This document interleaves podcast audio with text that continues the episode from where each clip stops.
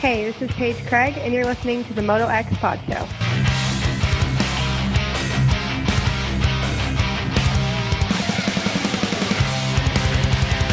What's up? My name's Evan Ferry, and we're on the Moto X Pod Show.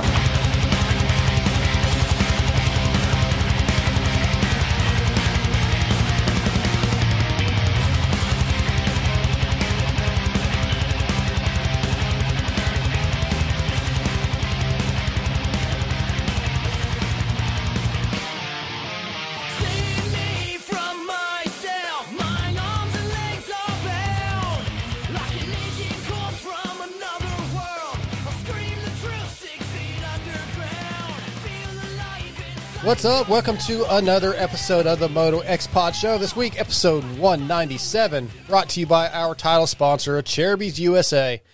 For decades, Acerbis has been the leader in moto plastic and accessories with products that fit perfectly, look amazing, and last. Acerbis has what you need. Visit AcerbisUSA.com or call 1 800 659 1440 and let Brian Fullerton, Talon Volan take care of you. Let them know the Moto X Pod Show sent you gave some cool Acerbis stuff away last week where uh, Brian came on giving some hats away. Still need some contact info. Uh, if uh, Sky, pay attention. If Scott Sampson jump, jumps on or Twit59, I need their contact info for the hat still. Also, want to thank X Brand Goggles. The new Lucid is out. If you're watching on YouTube, got them in my hands. These things are amazing. You can also find them besides xbrand.com. You can go to your local dealership and uh, ask for the Lucid supplied by WPS. Our fly racing reps work for WPS. Those things are, should be in stock in a lot of the a lot of the dealerships. Hit them up, go get them. Or, you know, and if you can't find them in your dealership, hit me up, darksidemx3 at AOL.com. I'll try to get you some. I've got some I can sell. Ready to go with that. Uh, but X Brand Goggles obviously on board with this. Torque One Racing, Shock Socks, All Sport Dynamic Wrist Braces, Blud Lubricants. Use promo code MotoX, all cap, to save. Fly Racing, Power Band Racing for you WP suspension guys, Extreme Colors, Helmet Painting, Williams Moto Works, Berm Lords Graphics, and Jersey ID. And of course, R Jerky, eatrjerky.com. Visit those guys. Use promo code MotoXPod21 to save. I know our guy Craig Martin made a uh, an order this week, giving some away. Got some hanging right here from the mic just for you guys to look at and salivate over. I want to thank all of our sponsors. Speaking of sponsors, uh, Scotty, we've been doing a bunch of giveaways the last couple weeks. We got a lot to talk about on the show before that we get to our guests. We're going to try to run through it quickly. Bunch of giveaways, bunch of contests. Uh, Brian's going to give away a two hundred fifty dollar gift card, I guess, or however they do it, worth of Acerbis stuff to our top Patreon supporter. I've talked about Patreon.com. You can go to Patreon, sign up. You can basically, you know, give us money every month. You can agree to give us five bucks a month or ten bucks a month. Al Simpson is our top Patreon supporter, so he has won two hundred fifty dollars worth of free Acerbis pro- uh, product. It's a whole kit right there. Pretty much a whole kit. Or you could do a lot of stuff with two hundred fifty dollars at, at Acerbis. And then we did another contest where we wanted our listeners to post a picture of their bike that needs plastic, whatever. Tag us, tag Acerbis USA. I picked a winner. That's at Fraser028. So he also wins $250 worth of Acerbis products. That's Matthew Fraser. I want to congratulate those guys. Uh, we have our Blud lubricants winner. Uh, that was the Jake Weimer contest trivia question. That's Josh Joshua Oh, what what was the answer to that? I don't have it in front of me. So thanks for asking that. Uh, yeah, I'm Um, sorry, I ex- I exposed you. Yeah. Uh, thanks, dude. I don't have my answers. You know what? I, I can give it to you though. I don't remember. This is uh, exciting right here. Yeah. But best finish in second season. What position and uh, who won? And he got. I don't have it. Here we go. Let's see. You talk for a second while I look for it. Oh, yeah, I here we go. can, okay, he- you got it. Uh, Vegas 07. Okay. He got uh, second to Dungey. Oh, okay. Yep, yep. So Jake Weimer. But anyway, that's uh, some of the stuff we've been giving away. We also did a contest that I thought was badass. It's involving a couple of our sponsors, which is really important to us. Blud lubricants, and I wanted you guys to go buy some Blud lubricants. Send me a copy of your, your receipt. Let me know how much you spent. Whoever spent the most was going to win a brand new set of 2021 Fly Kinetic Mesh gear. zero entries. I don't understand, Scotty. Like I, I don't get it. I guess they all just wanted me to have a new set of gear. Uh, yeah, dude, I don't know. So we're just gonna give it away to one of our Patreon supporters. Yep. That's they're gonna somebody on Patreon's gonna get a set of gear. I'm not sure if it was they didn't want to go buy oil. I, I, I mean, I feel like we all need oil for our bikes, our side by sides, and there's nothing better than Blud lubricants. And yeah, that's that's, code. that's weird. That's weird to me that nobody tried I thought it. it was a little strange. Maybe I have Um, to try again. So I, I was a little. I'm, I'm pretty disappointed, if I'm being honest. Really disappointed. But we're gonna give it away to Patreon supporters. It's like the it's like the teacher talking to the class after they everybody didn't do good on a test. Like, Yeah. I'm disappointed I'm really in y'all. so- disappointed in you guys, man. I don't know what to think. Anyway, so that's what's up with that. Uh, as far as the intro, if you're watching this back on YouTube, there was no music, and the reason for that is, you know, I'm always Scotty complaining about well, there's there's technical issues here and there. It Seems like it's been a little while, it's a techie world, man. but I'm working on trying to to promote the show, the YouTube channel, to grow it. It needs to grow. It's very stagnant, hasn't grown. I don't really understand how to promote those things and make them take off. Like I see people do it, and all of a sudden they have thousands of viewers, yeah, and there's tricks to it. I don't know those tricks, so I've been reaching out to some people. We're working with some guys. Luke Nestler from Racer X um, may help us out. A few other people, but I went back and I was like, all right, well, I want to get, I want to look at some of our old YouTube videos from like the last few weeks or last few months because I never go back and check these things out and see how Right. they sound or look. I don't look at the, I don't go back through the comments from the the live chats. So I opened a couple of them, and I thought they sounded awful. TJ's like, "Oh, it's not that bad," but on every one, the intro song, the the main event moto band, the main event band, Daniel Blair's band, the music is like all over the place. It, it's it's loud, and then it drops off, and then it sounds like it's in mono. And come to find out, the switcher that we use for you to change the cameras back and forth, Right. that TJ got, there's something with the way the sound input goes into that. It doesn't agree with that system. There's some things that we're gonna have to figure out. But that's why I didn't play the intro music tonight.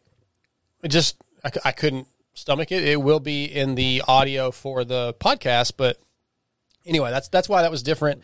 We're gonna try to get these things fixed because I want the show to be we had a fan better. suggestion. They Okay. said like get a get a a, a pri- one of those privateer guys like your I guess probably I'm guessing what he means like your A rays and your K's that have a big social media yeah and get them to call in for a weekly check in.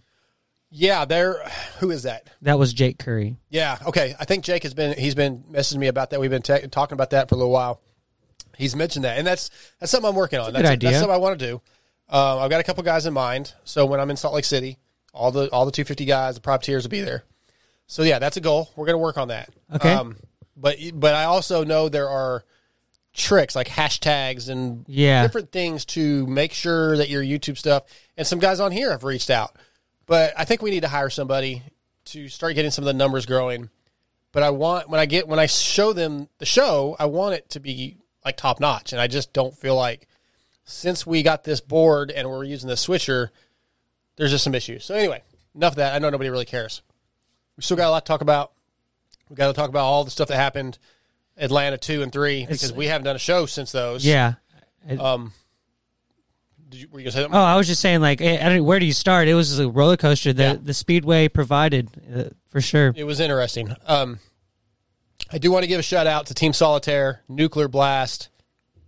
Those guys, man, I've always really enjoyed going by their pits because I'm a metalhead, and Nuclear Blast is a metal. Oh, I meant to say, I'm label. digging, I'm digging the Great White shirt. Oh yeah, yeah. But they every time every year they have like a demo CD they give out if you go by their pits, and it's Mm-hmm. got like Rob Zombie, Machine Head, a bunch of bands you probably don't know, but bands I like. I- come on, bro. I'm sure you know Rob Zombie, but a lot of these bands you don't know, and hell, I don't know a lot of them. But it's heavy metal, like Yeah. and stuff, and it's, it's rips. And dude, they had the Robbie Wageman had the most killer gear setup. I, I, I'm fly for life, but Leatt Slayer. oh, they, they made a Slayer gear. Yeah, they've done that a couple years in a row now. And dude, I, I want some of that so bad. I was like hitting their social media up. I was hitting uh Robbie. I was like, dude, I need that jersey. I need the hat for the studio or that that helmet for the studio. Wait, who who who has this? What what? well, Leatt made it. Leatt, okay. Well, it's a Leatt, Leatt gear. I don't know if they did the printing, Right. or if Team But it's a Solitaire Leatt- did it's it. a but Leatt it's the gear. Slayer logo. It's on the helmet. It was on the bikes. It's sick. That's Like. Jericho sent me pictures of it. He's a fellow metalhead. They do it every year. It- It's badass, right? So I want one of these jerseys for the studio. And the Team Solitaire guy, like on Twitter, he's like, "Well, here, we'll send you a contract over. You have to say something positive about Team Solitaire for 666 shows in a row. Like that's like uh, a thousand years." Yeah. And he's saying you have to sign the contract in blood, which I was down with. Yeah. That part I was down with. I don't know if I can do 666 continuous episodes. That would be really difficult. Yeah. But anyway, I want to give a shout out to those guys. Robbie Wageman's going to be on the show next week. Robbie is going to ride the 450 this week at Salt Lake City. Okay. So that's cool. So Robbie will be on. We appreciate Team Solitaire. Anybody that supports metal, Got, I'm you got you got your you got your jerky hanging over there. Yeah, of course, our jerky. Yep, we're gonna be giving some of that away. Okay, uh St. Jude's, we gotta talk about that, but I gotta pull that email up real quick. You guys saw this last week. St. Jude's is it is doing the auction like they've been Yeah. doing the last couple of years. A lot of cool stuff. I'm just gonna read this email. Uh, Sean Brennan asked us to promote it, and obviously, it's a, a fantastic organization. It's a fantastic partnership with Supercross, trying to you know find a cure for cancer, right? Or so these kids don't. We don't have any more kids dying from cancer. Everybody's behind it. You, there's no way you couldn't be. Uh, for the third year in a row, we are excited to be hosting an online auction in support of St. Jude's Children's Research Hospital. The biggest names in Supercross have once again lent their support to the St. Jude's mission, finding cures, saving children. Families never receive a bill from St. Jude's for treatment, travel, housing, or food because all a family should worry about is helping their child live. Just as the We Won't Stop Text to Donate campaign has been saying all season long, we won't stop until no child dies from cancer. Auction items include autographed jerseys from Cooper Webb, Ken Roczen, Eli Tomac, Justin Barcia, Jason Anderson, Adam Cianciarulo, Aaron Plessinger, Marvin Musquin, Chase Sexton, Dean Wilson, A. Ray, Cade Clason, and others. Dean Guitars, based in Tampa, has graciously donated a bass guitar that has easily become one of the most unique items in the auction. Autographed by the 450 Supercross class top four in points, Webb, Roczen, Tomac, and Barcia. Stacyc has also kindly donated a custom 12E drive bike in metallic cyan. Support uh, sporty and patient inspired artwork graphics. That's pretty badass. Uh, the auction includes over 60 unique items for Supercross fans and St. Jude supporters to choose from. New this year, we have also included a one time donation feature called Give to Live, where supporters can make donations for specific St. Jude's patient treatments at various monetary levels. Supercross St. Jude's online auction opens Tuesday today and will run through Monday, May 3rd at 6 p.m. Eastern. Over 60 different auction items to be bid on from your favorite team or rider. Website is Saint St. Jude, stjude.org forward slash supercross action auction. Excuse me. So stjude.org forward slash supercross auction. All proceeds benefit the children of St. Jude Children's Research Hospital. No way anybody could like have any issue with that. Like that's Yeah. you got to get involved, support those guys do so much. It's I'm proud that Supercross is part of it. I think Dungey was you know a big how this thing whole start got started. He was on Race Day Live last week Yeah. Promoting it. You guys have heard about it for years. You've seen the T-shirts. This this shirt saves lives, and then of course this year mm-hmm. the new one we won't stop. So yeah, get involved, support those guys. That's I'm so cool that they're doing that. It's it- Absolutely. you- and, and then when you get to hear the families say, like how much it's been a help, eh, I mean, it's it's. Like the the items are such a secondary thing at that point. Yeah. it's so No, cool. It's just so cool that they have they that they have that for those families. So I want to thank Sean Brennan for reaching out and allowing us to talk about that and be involved. I've got my shirt. I should have wore it tonight. Um, but yeah, get involved. Try to you know bid on some items, donate some money, and help out. Uh, there's no reason you shouldn't. Last night on Pulp, uh, you haven't heard it yet. I don't think. I have I'm, I'm like a little over a third in the way through. So I mentioned that I Steve was busting my balls because I released the pictures of the 21 kinetic mesh early, and JT kind of freaked out a little bit, and that was Oh. my bad. I, I I misread the email because I got excited. So he was like, "Oh yeah, Darkside can't keep any secrets," and I've sort of hinted on here. I know some stuff that's going on. I hinted about it last night, and this is something I've known about since Arlington. So I've known about it for a while. I have hinted a little bit here and there. Steve sort of broke it on Twitter on Saturday, but didn't have anything confirmed. But everybody that's complaining about the TV hosts and all that, think there, there, there's going to be a uh, press release tomorrow. That thing should make everybody happy. And if anybody isn't happy with what we're going to have Saturday night, the next two Saturday nights in the booth, then you guys need to just shut the hell up and stop watching. I, I don't know what else because it's going to be awesome. But we're going to have somebody else new in the booth. Drum roll. Um, it, it hasn't been confirmed by this person because this person can't talk about it. But I was told and heard when I was in Arlington that Daniel Blair went in on a particular day to do a test run with RC, and uh, the, the he, he's going to be in the dude. I'm I, he will not confirm. I'm 100 percent positive he will be in the booth with Ricky Saturday night, the next two Saturdays. Uh, like I said, I've tried to get him to confirm.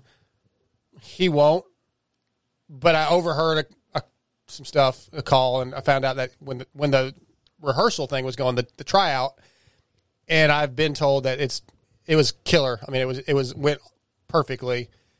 And you know, and I had some. I've heard some people when I've kind of hinted at it, or what do you guys think about this? Like, oh, we don't need two riders. We need you know like uh like the play by play. That's what I was about to say. Daniel can do it all. If you go back and watch what he did in Arena Cross, Right. I and and I I. I agree. Is this the first? I think that the fact that there are two riders is irrelevant. But Yeah. is that is that the first time that's ever happened? It has to be. I think so. Yes. I mean, well, I guess if you want to count Davy, Davy, yeah, but at that le- I'm gonna say yeah. Yeah, in my mind, the guy that the- has raced pro, uh, been in the show. That's Yeah. that's really cool, and I think that he does a good enough job.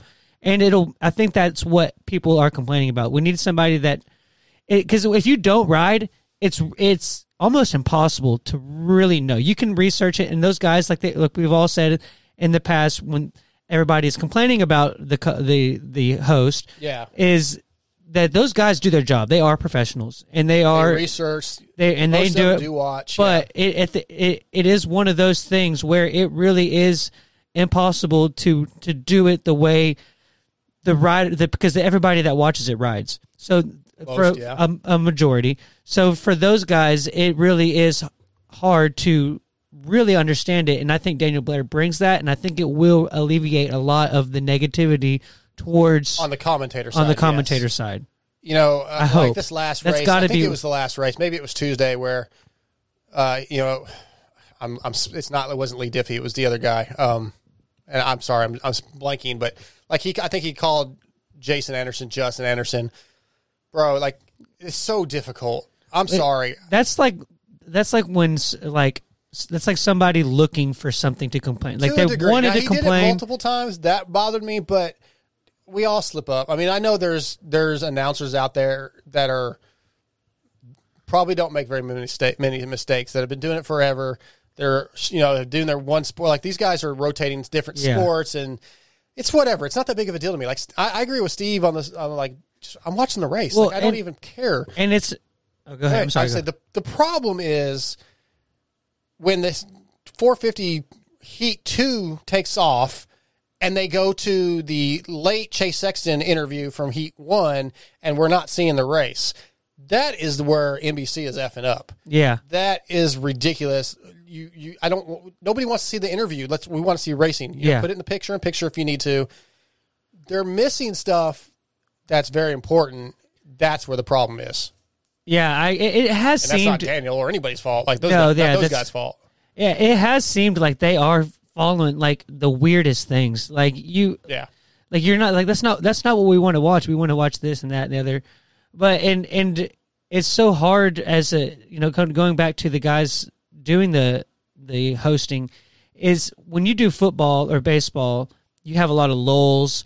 Ba- Football's a play by play Yeah, thing. yeah, yeah, sure. It, there's it's really hard to capture all that's going on. Like even when you're watching it live, like if you you don't really know everything that's going on, it's so hard to follow because there's so much happening at once, and there's not really. I mean, there's breaks from heat to heat, but it's it's such a hard deal to do, and I, I think that Daniel understands how important it is to catch certain things, and I think that it. Uh, I'm hope good luck to him, and I really think that it's that's Well, going to be a good way to go. if you've noted, if you watch Race Day Live, I think the last two weekends in a row for the the last qualifiers, he's he and Ricky have done the last. He, he, somebody yeah. said that Yeah, so that that's kind of I think given a little bit of a like like not really a trial because he's already done the trial, but I think it's just a little preview. He's going to kill it, and I'm very excited. So I, I don't see how anybody could complain, but Do you think? Do you think that people like? Do you think the the trolls are just like? Well, yeah, the Waiting. Cho- the- the- that's just going to be anything. Yeah, so it's does. whatever. He's going to do a killer job. He, you know, when he went in for that uh, a trial, whatever you want to call it, a uh, what do you call it when an actor goes to, to, to Uh, a screening?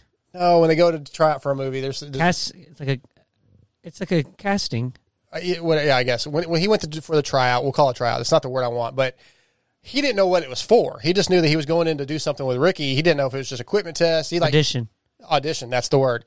There was basically an audition, but he didn't really know what it was for. He was just like, dude, I got to go in. Like, I was trying to get him to go to lunch with me or something. He's like, dude, I got to go to the stadium and do like we're going to do a run through of something. I don't really know what's up. And then after that, he would never really tell me. He just said it went really good, but I ah. don't really. I think we're just like we were just testing equipment, basically, is what it was like. what he thought at the time, but I pretty much that's when I was like, nah, things are changing. He's he's going to be in. So I, I've kind of tried to hold on to that for a little while, but uh, that I'm excited. Garrett said, uh, "Casting couch." well, that's possible. We maybe we'll ask we Daniel. don't. We don't know. Yeah, we'll we'll see. Uh, we'll see if Daniel will talk about any issues with the casting couch. Um, anyway, I want to talk about all the excitement of the last two Atlantas, but we literally have like five minutes before we have to We get our first We can. guest on. We can get some in there. who I haven't even talked about yet. We have Ben LaMay tonight, Mike Emery, who is a photographer, a tr- photographer. Photographer. Yeah, yeah, that one of those. For Align with Us, he works with Cudby and uh, Rich Shepard. Got Colt Nichols coming on tonight, and we've got a pre-recorded interview we just did a little while ago with Garrett Marchbanks, where he came on and manned up and gave his side. And uh, I'm sure many of you saw the apology on his Instagram, but he he talked about it. And um, thanks to Garrett for coming on. So it's gonna be a good show. Dude, we really don't have time to get into all the all the stuff that happened. We just don't. What? What do you? What do you? What do you want to hit on? All right, let's talk about. Obviously, everyone wants to talk about McAdoo. That's the big story, and then McAdoo and Marchbanks. Let's talk about A Ray and Jason Anderson real fast, Okay. just real quick, right? A Ray, you've heard all the other shows. Whose fault? Who's at fault? Pers- Oh, let's the- steal, the- let's steal the- Pulp and X shit. On the on the Tuesday. Uh, Uh, who, blame I- Pie. So okay, let me let me take you to this. And I don't. There's not really anything that can. I think that can be prevented, or I guess he just has to be more aware. Jason Anderson. So what? And what they were saying is, oh, he doubled. He Yeah. should know that was coming. The same kind of scenario happened to him. He finally he's the fastest qualifier with the last three rounds. He finally gets that top three start. He does a weird. He's trying. He's trying to set himself up for a pass, which I understand. He does a weird rhythm, and then Ferrandis hits his back tire because Ferrandis wasn't expecting him to do that. So is is he changing up his lines in front of people when he shouldn't? Is that something that he needs to work on? Is that something unavoidable? Because that was the same scenario to me. Okay. The same thing happened to him again in, A th- in Atlanta three. The A Ray thing. Hey, well, A Ray wasn't- full sins. like, we was- know. Well, it wasn't changing lines. He made a mistake, and A Ray wasn't following, which is You're right. the correct way. And A Ray made a somewhat what would be considered a typical high- a high mistake risk. for himself, and you know cross rutted, shot to the left. Call it sketchy if you want. We, we how many times have we seen that from other riders? Yeah, just- it, it can happen. it happens, right? Um, like, what do you? What is he supposed to do? Back it down because Jason made a mistake? No, He's- he's like, go- I I'm, a- making, I'm going to make the pass. I have a chance to make a pass Yeah, on a so- factory guy. I'm, I'm Now he- it went south. I, I feel like I think I said on social media that night like 60-40 A Ray, maybe 70-30 A Ray. Yes, Jason made a mistake, but that doesn't mean that you should be like, oh, well, like I'm gonna get landed on unless you miss the triple, and we've seen that. I mean, you, you shouldn't be following if you can help it, right? I mean, if there if there's room, don't follow because you Yeah. never know. I mean, a first lap you can't really help it, but I don't know, man. I, I don't think I understand why Jason was so mad, right? Just like the Garrett Marchbanks thing, he's mad because as you guys will hear that later, or Chase and um, McAdoo probably could have been mad for getting taken out, whatever. Like in the heat of the battle, whether you're racing or you're a fighter or you're anything you're competing in, dude, your your adrenaline's flowing, your your Yeah. your nerves are up, you're excited, you know, your emotions are high. Of course, Jason was going to get mad. Jason apologized. Jason apologized in the press conference. Jason apologized on other things. Yeah. I think it It's just it was the moment. that section It's was sketchy. It's a racing Yeah, incident. I think it was a racing. I don't think it was that big of a deal. The biggest Could have been very bad. Yeah. They both got really I lucky. got really lucky. Yeah. That was so weird watching that. Um, so before I know we're about to probably go to our first guest. minutes. Go ahead. Four min- okay, four minutes. Um, and I, for Roczen's sake, is the whole McAdoo movie that basically happened to him in the, during the week. It kind of overshadowed like, bro, how do you how do you, that's the biggest gap anybody's had in like ten rounds. Like, We we need to talk about all that. Hopefully, at the end of the show, we can get into that. Okay. and See how long. Like, how does that some to- happen? hot topics we need to talk about. I mean, Yeah, that was the championship. just didn't have me. enough I'm- intro time for everything tonight. I guess we could have started earlier, but we didn't. So, um, all right. So let's take a break. okay. We're back with Ben LaMay. We'll try to wrap up the Atlanta thoughts at the end of the show. Okay. Um, and again, pay attention for Twit Twit fifty nine and Scott Sampson. Okay, let me scroll back and see. Just if they're listening, I need your I need your addresses. You got to email your they, addresses if you they want have not said neither one of them have. Okay, well they may not be on, and they may be. I couldn't find them on Twitter or Instagram. They usually both of those are usually pretty regular. So All right, well, pay attention. You know, those are the only ones that I haven't got Scott contact Sampson. info for. All right, we'll be right back. What's up, guys? This is the Seven Juice Trade out of Intercam. I'm here to tell you about Acerbis USA. For decades, Acerbis has been the leader in motorcycle plastic accessories like full plastic kits, frame guards, chain sliders, hand guards. In 2020, they are the proud sponsors of Red Bull, Factory KTM, Factory Hockey, TLD KTM, and Rocky Mountain KTM, as well as many top privateers such as myself. All you got to do is go to AcerbisUSA.com or call 1-800-659-1440 and y'all better tell them Moto X Poncho sent you. Hey, Dad. Great race. Not sure how you could even see. Thanks, bud. Track conditions were pretty brutal, but thanks to my X brand goggles, I had hashtag clear vision all the way. X brand goggles has grown into the goggle choice of many of the top privateers such as Ben LaMay, John Short, Alex Ray, Kyle Chisholm, as well as 2017 WORCS and Hare and Hound champion Gary Sutherland. Hey guys, this is Gary Sutherland, 2017 WORCS and Hare and Hound champion, and I trust X Brand. My name is Ben LaMay, and I choose X brand goggle. Hi, I'm Ada Kiefer, and whenever I want to be best dressed, I wear extra goggles. Hey guys, this is Kyle Chisholm. And for almost a decade in my professional racing career, I've chosen X brand as my goggles. Now, X Brand Goggles is joining the Moto X Pod Show for 2020 with their EKS, S, and Flat Out Series goggles. Go to EKSbrand.com or email DarksideMX3 at AOL.com for pricing. What's up, guys? This is Alex motherfucking Ray, and if you don't use X Brand, then you. If you're looking for top quality hard parts, you need to visit Torque One Racing. Torque One Racing has a passion for the racing industry and are a proud supporter of the Moto X Pod Show. Find the flow with Torque One Racing handlebars, levers, shifters, brake pedals, and grips. Torque One Racing is the title sponsor of the Moto X Pod Show, so support those who support us. Visit TorqueOneRacing.com and order your Defy lock-on grips today. All right, we're back from first commercial break with our first guest of the night, brought to you by X Brand Goggles, which has grown into one of the choice goggle companies for many of the top privateers, guys like John Short, Alex Ray, Kyle Chisholm, and our next guest, Ben LaMay. All choose X Brand Goggles. Visit xbrand.com or go to your local dealership. Ask for the WPS catalog. They supply X Brand Goggles. Get yourself a couple sets of the new Lucid. They are so awesome, dude. I'm telling you, we're going to give a set away on Patreon. Uh, but up next, brought to you by X Brand Goggles, Ben LaMay. What's up, dude? Oh man, just finishing up some training session, and uh, just want to say thanks for having me on the show. Yeah, I'm I'm excited to. Uh, I was kind of I wasn't sure if you were going to race outdoors, man. I just you know you didn't you decided not to do any Supercross, and I was a little worried that maybe you were changing directions. Um, I mean, there there was definitely a time in there that I was. That's what I Um, thought.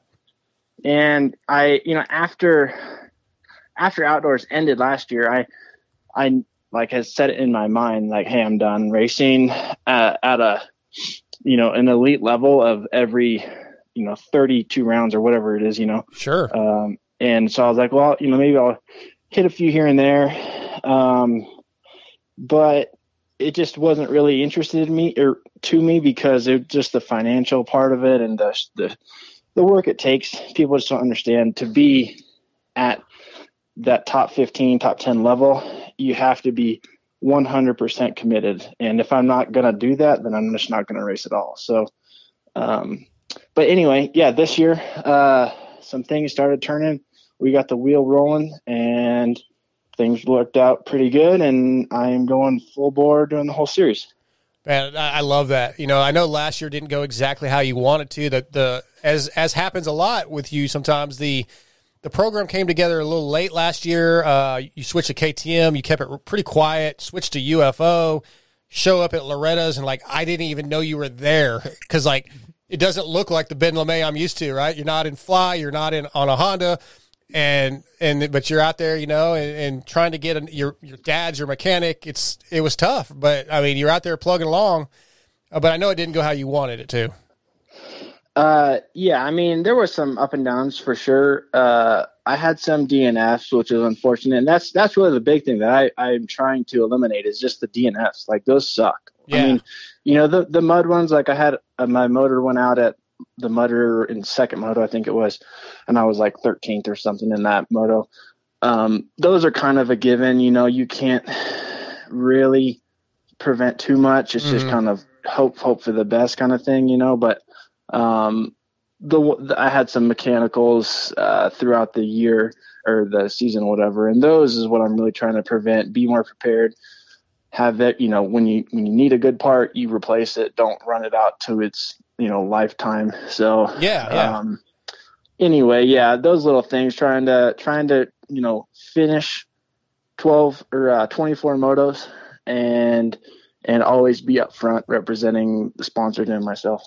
So you mentioned, you know, the financial side of it. Like it's you, you've get, been an elite guy for years. You've done a lot of racing. You've had a lot of great finishes. Uh, been on a lot of good teams, but it's still like, what's the, what's the, how is it trying to get sponsorships and people to help you? Like, how do you go about that? What I mean, it's a real struggle for a guy like yourself. I'm sure you have to do most of it yourself. Uh, it's it's not an easy process. I'm sure. No, it's definitely uh, a process you have to kind of, you know, work into. Um, and especially when you're trying to reach out uh, and get financial help. When it's just like I need parts or Yeah. this and that, then it's not too bad. Like it's pretty easy, honestly.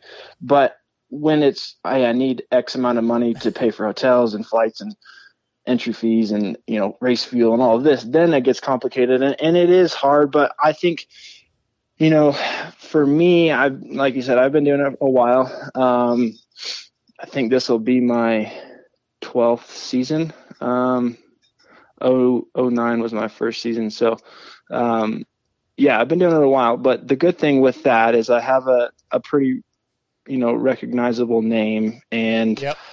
um people know that their money is going to be used wisely. You know, if, if somebody has the finances and they and I can promote to them, hey, this is what you're going to get out of it. This is what I need out of you. You know, I can promise this. You know, and, and especially with outdoors, um, I have the most starts out of everybody on the gate. So Yeah, I can good point. like like you know I'm gonna be there. I'm not a guy that goes gonna go get hurt, you know, and be out the whole year, you know. So um, there's there's a way around it, you know, but it definitely is tough. I, I can imagine. Um, yeah, so you know, with that that's the business side can kind of bog you down. What what is it about the actual sport of motocross that does keep you coming back? And like what what is it that if you can even put it into words that makes it worth dealing with all that just to be able to to get to get back on the track? What is it what is it to you? Um, I mean, honestly, at, when I when I started my career, pr- professional career, and uh, you know, midway through, it was really about um, making a name and trying to uh, beat the guy in front of me or, or do the best right. I can Yeah. now it's to a point where I just I don't know I just like riding dirt bikes. It's just fun. Um, to a point when if I can make money, if I can make money and still do that, then I want to keep racing. Um, if it's to the point where, um, you know, I'm paying for my stuff and it just doesn't make it worth my time and, and takes the fun out of it, then that's when I'm going to step aside and go get a job and go do something else. Um, so, I mean, for me right now, bottom line is it's, it's fun. It's what I know how to do. I've done it my whole life. I started riding when I was three. Um, I mean, it's just second nature to Yeah. put my leg over the dirt bike. You know, I can close my eyes and ride in a straight line. You know, it's just it's just so easy for me. Um, but yeah, I just I just like, and, and now that I'm older, um, actually I'll be 30 uh, at Pala. Pala is my birthday, so Oh, cool. um, so you know I'm getting older and smart. I know when to push it. I know when not to push it. I know, you know, hey, let's shove it in there or let's not, you know. So that's what's cool now is some of the young guns they don't think that they just go for it, and Right. then Yeah. in hindsight they're like, "Ooh, I shouldn't have done that," you know. Yep. So We uh, But- yeah. we just talked to the Marchbanks a few minutes ago, so uh, yeah. we we haven't played that. We we uh, that that interview is going to be at the end of this show, but he he talked about that a little bit. So yeah, learning lessons. Um, We we have a fan question from uh, Jake Curry, and it kind of talk. You said you mentioned you know as long as you can keep making money. He wanted to know as a privateer, do your winnings go pretty much all to your next race, or are you able to put some away from retirement, knowing you'll probably going to have to have a real job and a bank for for retirement afterwards? Um, for me, there's not really any room for retirement. Um, but from the racing side of things, what I'm making on the weekend, especially outdoors, um, you know, outdoors is a pretty grueling man, toughen up, and get out there and get dirty sport. Supercross, yeah, you could, you could, as a privateer, you definitely could, uh, you know, when I was doing Supercross, I mean, I would make two to two to four grand a weekend. You know, it just kind of depends. So, and that's whatever all these other privateers guarantee are making anywhere two to three grand a weekend. Yeah, So, so I mean, you add that up, you're making good money, and and you can put put some stuff aside for sure. Um, for me, this season, uh, outdoors, not really there. You know, I, I think a top 15 is going to be roughly about 800, 8, 900 bucks from MX Sports. And then you get KTM money and then, you know, some gear money and, and stuff like that. So, you know, you could probably walk away with 1500 bucks a weekend, um, outdoors. Um, if everything is paid for, which that's another, you know, thing to check off. But exactly. Yeah. yeah, I mean, I'm not I'm not taking my money and going and putting it all back on the line to go to the next race, but I'm definitely not making enough to set aside. Uh, is your dad going to travel with you again? Uh, Larry, the the guy that was with me last year, uh, that's just a friend of mine. Oh, okay. I thought that Uh, was your dad. I'm sorry. N- No, no, no, no. He, um, he's a, a close friend. He lives in Texas, but yes, he is uh, going to most of them. Not any of the West rounds, but all the East rounds. Okay. So, so does that mean it's you'll be looking for a mechanic, or do you have somebody that help you out when he's not there? Um, I already got a mechanic all lined up. Oh, good, good, good. Yeah, that's actually, to be honest with you, this year's setup is a lot better than last year's. okay. So we're like, we got mechanic for every round. I've got all my parts. I've got, I mean, I've, I've got, I've had my race bike done. I mean, I've been training since mid February. So oh, that's great. It's, it's this year's setup is 100 times better. Yeah, nice to hear. Uh, still any UFO on KTM's, right? Yep. Yep. Absolutely. Yeah, Uh, the way you, you see me on the bike will be pretty much the same. How do you like that new goggle, man? Yeah, honestly, is is pretty shocking how good it is. Um, I tested it a couple rounds last year outdoors, just in practice. Yeah. because they were just trial and error, a few little things here and there, and um, so I kind of knew what it was like. But uh, yes, now that the actual goggle is out, it's done. It's really, really good. And like I've been testing out some different lens colors and stuff, and practicing, and it's kind of shocking how easy it is to change the lens. Like no kidding. Yeah.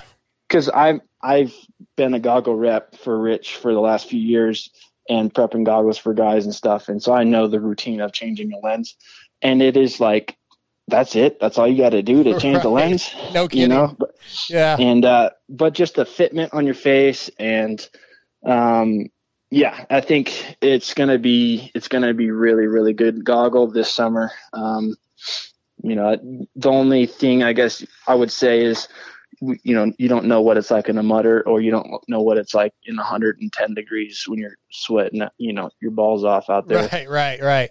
Well, it's that's got going to be the, the the test but for sure what i've done to it now is 100% it's it's the best goggle i've ever worn That's all. I love to hear that. Love to hear that. Um, all right, I want to talk to you. Have you been following Supercross, watching every week? Are you up to date? oh yeah i watch i play fantasy i do Oh, all that nice. stuff How you doing in fantasy? oh terrible i don't I'm, I, actually i was pretty stoked on what was it i think atlanta 2 Uh huh. atlanta 2 i finished the hundredths out of Oh everybody. wow, nice. Yeah, but but that was like rare. I was Yeah. like, holy cow! And uh, normally I'm like two thousand or something, three thousand. Same, same. Like I'll, I'll have moments and I'll look and I'm like in the top fifteen hundred. I'm pretty excited. And actually, right now, I think I'm like eight hundred and fifty seventh. Yeah. Which I, I mentioned that on Pulp last night, and they were like, "Oh wow, your prize is coming any day now." I was like, dude, for me, that's awesome. Like, really, all I care about is winning a couple of leagues I'm in, and I, I'm leading a couple of the leagues I'm in, and then not so much. But yeah, it's it's a lot of fun. Um, so I want to ask you, since you're not racing this year, obviously at Supercross, what do you think about the schedule? Like three three races in a week. Um, it, it's you know ending a little sooner than normal. Uh, and then I want to ask you about the speedway races too. But what do you think about the mon- the Saturday, Tuesday, Saturday idea? Um, I, I'm all for it. I think it's awesome. As as a racer, I think um, it is super beneficial uh, for everybody involved, whether it's a factory guy or a privateer guy. It's probably leaning more towards a privateer. Um, but I think it's good be just because you're you're sharp and and you just you know you have a, a day or two to rest and then you're back racing a day or two Mhm. to rest back racing so absolutely i think that is you know i don't know if every weekend you could do that but for sure keep that in the schedule to have you know a couple rounds of this you know a couple venues to have that in the schedule i think would be pretty key um, now, for a fan perspective, I think it's not good because Okay. I don't think I think it's too many races in one city. Um, so you don't get all the fans uh, that would. I don't know. It just seems like there's. I feel like more people would come to just if there was one event or maybe two, maybe just a, Yeah. a Saturday and a Saturday. I, I, I don't know. you're that that's probably not a bad point if not for limited seating. And I don't know how it's affected them this year, but they're only going like 20, 25% of seating anyway. So That's true. But if it was a regular, full blown, everything's open, I think you're right. I think we'd see a lot less people on Tuesday, and then the following Saturday, probably not as much as the first race. But, but yeah, as a but as a fan at home, like I love getting off work Tuesday and like oh I gotta run home get a shower and it's it's go time. Like that's cool. They're, racing like six o'clock local time, you know. Yeah. So that was cool. Um, for yeah, if you're at home, Yeah. for sure. Like when I'm watching it, like it's sweet. I get done riding or, or doing whatever, and I'm like, Yeah. oh, yeah, Supercross is on. 100. percent That's sweet. You know, I, I love that part of it because it's you don't have to wait all week. Which now looking back, now that we've had a Tuesday round, it's like got to wait all week, Saturday to Saturday for another exactly. race. yeah, exactly. How about the uh, Atlanta Motor Speedway? Uh, what like minute forty five, minute fifty lap times? I think one of the heat races like was like three laps or so. Or, it's crazy, but I Yeah, mean, that you think it's fun. good?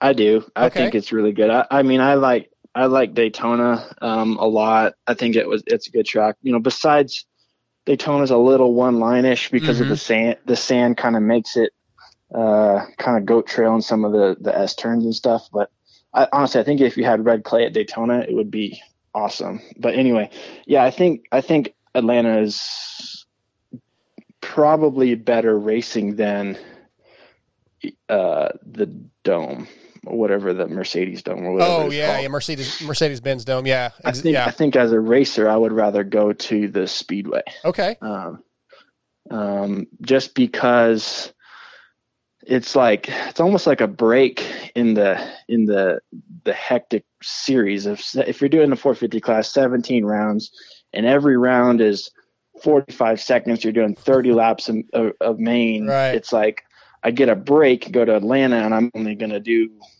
20 laps or 18 laps or whatever. I don't even know what it was, but um, yeah. So I think that's kind of a break for for a racer st- standpoint. So the laps versus time, even though it's the same amount of time, when you're doing the same laps, the same obstacles, twenty freaking times, twenty five times, that makes it mentally. That's a lot more difficult. You think, huh? Yeah, hundred percent. It's it's more mentally tough. I mean, you can go, you know, like at a supercross, a regular supercross, you do ten laps. You know, if if you, you do ten laps and then all of a sudden you look at your watch and you're only five minutes into the race, you're like, Right, good yeah, yeah, lord, yeah.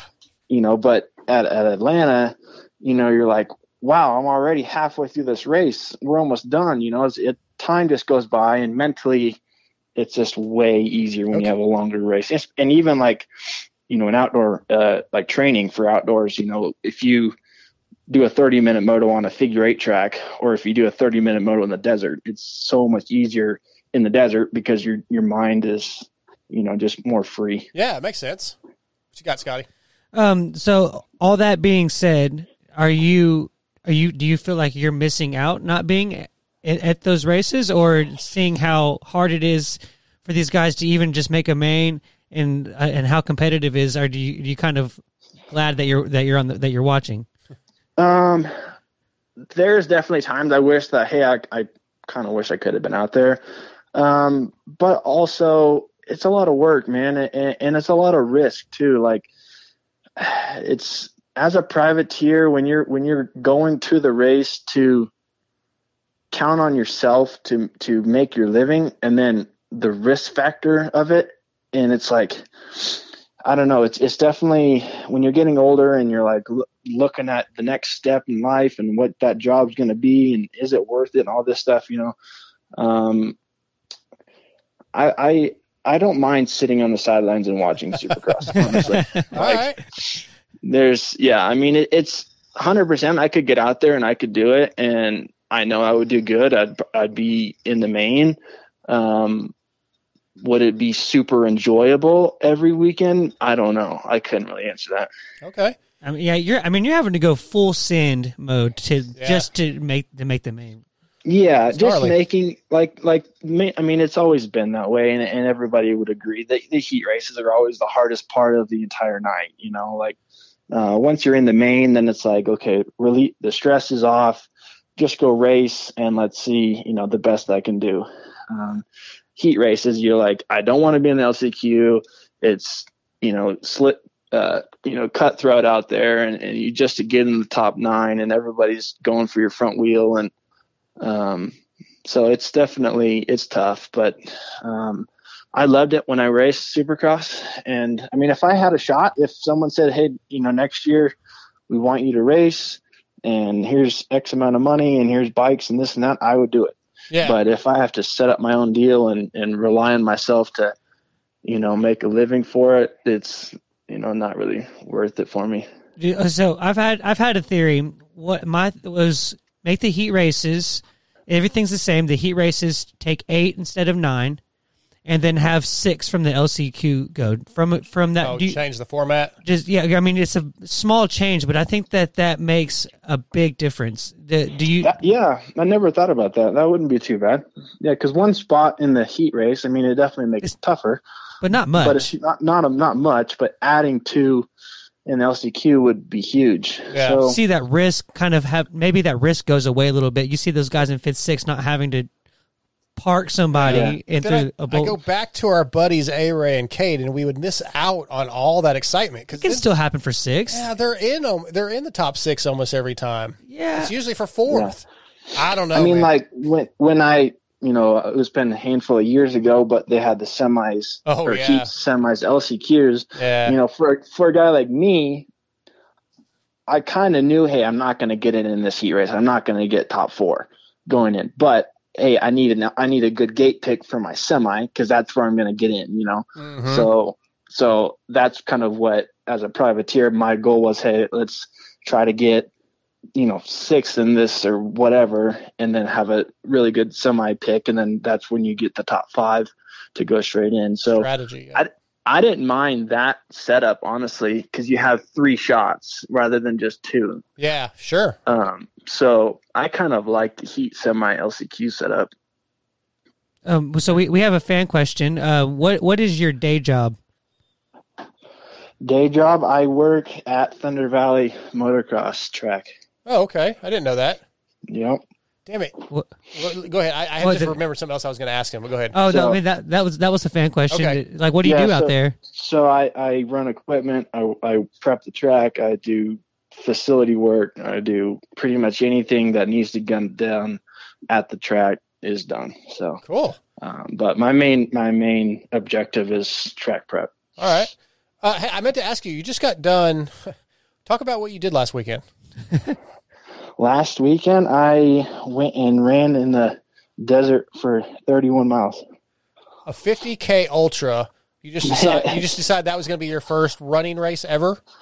Yeah, so I mean, I I enjoy running um, as training, you know, cycling and running. But running is, I don't like running on the road. Running on the road sucks. But running in the trails, and I live in in Colorado and Denver, so there's trails and mountains everywhere, and, and it's just a blast. So anyway, I've been running for a while, and uh, this race came up, um, and it was like, let's just sign up and do it. And so I it was a it was a fif- 50k ultra, and I'd never done it before. I you know I've never ran that far. I think the furthest I've ran was like 20 miles, uh, just cruising, you know, just at a, a basic pace. And Yeah. um, but yeah, so I didn't really know what to expect, but it was super fun. Like, um, huge eye opening though. Like, there's like a there's a big science behind it, you know, because when you're running, I mean, it took me five and a half hours to complete it. So, you know, as you're running, you you can't just run. You have to hydrate. You have to eat. You have to, you know, run, you know, lightly and stuff like that to save your legs. And so there's there's a science behind it, um, and I'm still still learning more on that aspect of it. But um, it was a blast. Yeah, it's, it was super fun, but it was tough. Like the last ten miles were were definitely grueling. They were tough. I can only imagine. How do they do they uh, break up classifications in that by age group, or do they have like a skill level thing? Uh, it's all age group. Yeah. age group. So, how, did, how did you do in your age group? uh, twenty fifth, I think, thirtieth or something like that. But there's guys that that's like what they. Yeah, to do. me, the fact that he finished, Yeah, that's is a big deal. unreal. It's awesome. Like if somebody was chasing me with, if a bear was chasing me, I'm not running 31 miles. I'm giving up. I'm out. Sorry. Yeah, yeah. I uh, I had a you know like going into it, I wanted to because I I knew my my average pace like when I trail run like on a training day, and I, I was like, okay, so I want to finish under five hours was my goal, and so I knew I'm going to run at this pace for X amount of time, and yada yada yada. And I was on track. I was actually going faster than I thought, and I was super good all the way until mile 24 and then my legs just said i'm done. I'm i'm not having any more. And my right leg started cramping up and then i had to walk and then it was it was bad. The last seven miles were so slow. It took forever. But um so that that's what screwed my like i was like a half hour off Yeah, my that's my still, goal, man. but that's still but it was good yeah it it it opens the door for uh better time next time Yeah, for sure. That dude, man, you're you're you're tougher He's than thinking I am. about next time. Right, yeah, right. I don't even know. I'm I don't, already, even, yeah, I'm, I'm already signed up for the next one in October after outdoors is done. I don't even know how to respond to any of that. But that's I, I'm glad it's you and not me. Uh, Yeah. Last question, man. You've been watching the series. You've been watching Webb and Roczen as a racer, but also as a fan. What's going on there, man? I, in my opinion, after Daytona, Webb got in Roczen's head, and I think Roczen just can't get over it. That's my opinion. I'd like to get your thoughts on uh, the racecraft of those two guys and what what you see.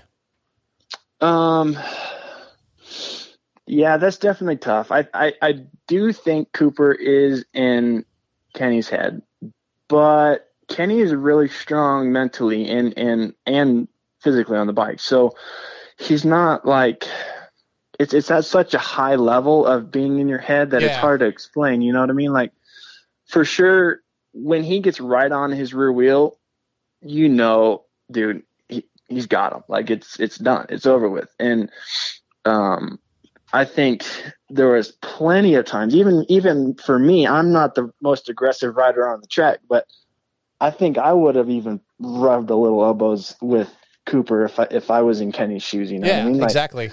and especially when you're on the championship, like just push him into the bales. Like let's do something. Yeah. Um, but yeah, I, I I do think he's in his head. I think he, a little bit, but um, I mean, with two rounds to go, and the I don't even know what the point lead is, but it's I I sixteen, I think. Yeah, that is a big deal. I I would say it's over with. I mean, I think Cooper could literally just ride around with the hand tied behind his back and get fifth and still win. You know, Right. Yeah.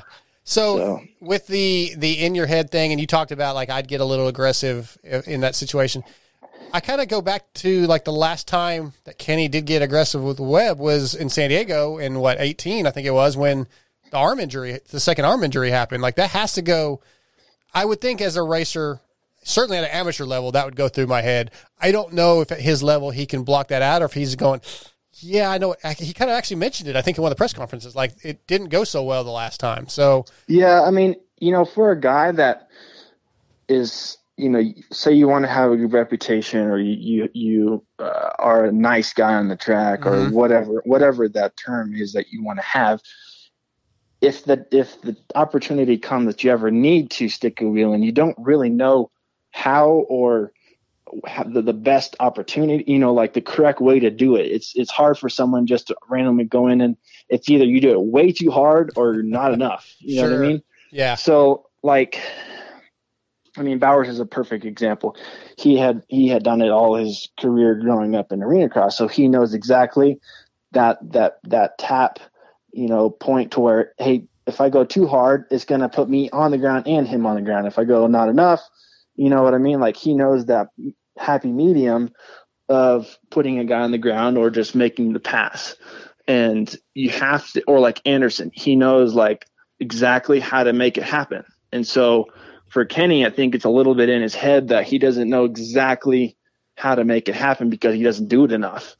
And so uh, if he does it more, maybe he'd be more confident in just throwing a wheel in there, knowing that it's not going to be too bad. I don't know. yeah, that's a good point though. I think that that's a good take on it. I was curious what you thought. I don't know. I, I do think he needs to rough rough some feathers up though. It, did, it looked make like he just I mean, let him by almost. Pretty much did. yeah. I mean, he he was gonna you know cut under and try to get a run in the whoops. I think was what his plan was, but he either needed to be quicker or juke him left and go right or something else. I don't know, but it, it didn't work out. No, it did not. Yeah, because I, I imagine if you if you were twelve seconds ahead of somebody that you, that has been beating you, like I feel like you if if you were in that shoe, say even- even if it was for let's say twelfth place, I feel like yeah you would have shut the door on him. You know? Yeah, absolutely. Yeah, I mean it. Yeah, I mean it, he knows, like especially in their position. I mean, if you go and ref from elbows, they're not. You're not going to get docked by the Yeah, AMA right, unless yeah. you go straight in and T-bone them. You know what I mean? Like, Yeah. just go for it. Just make it happen. You know what's what do you got to lose? Nothing Yeah. right now. I totally agree. Well, Ben, we're going to let you go, man. Uh, I am excited you'll be back outdoors this year. Um, I hope we make some of those races. I don't know, I haven't haven't really put that together yet, but it's going to be cool to see you back out. Uh, I think you'll you'll be a good pick on fantasy. Um, Oh, absolutely. Yeah. Yep, yep. It's going to be good. I, I hired uh, Tom Danielson as my trainer, so I've been working with him uh, pretty hard, and uh, this season's going to be awesome. uh, looking forward to it, man. Thanks for having some time for us tonight.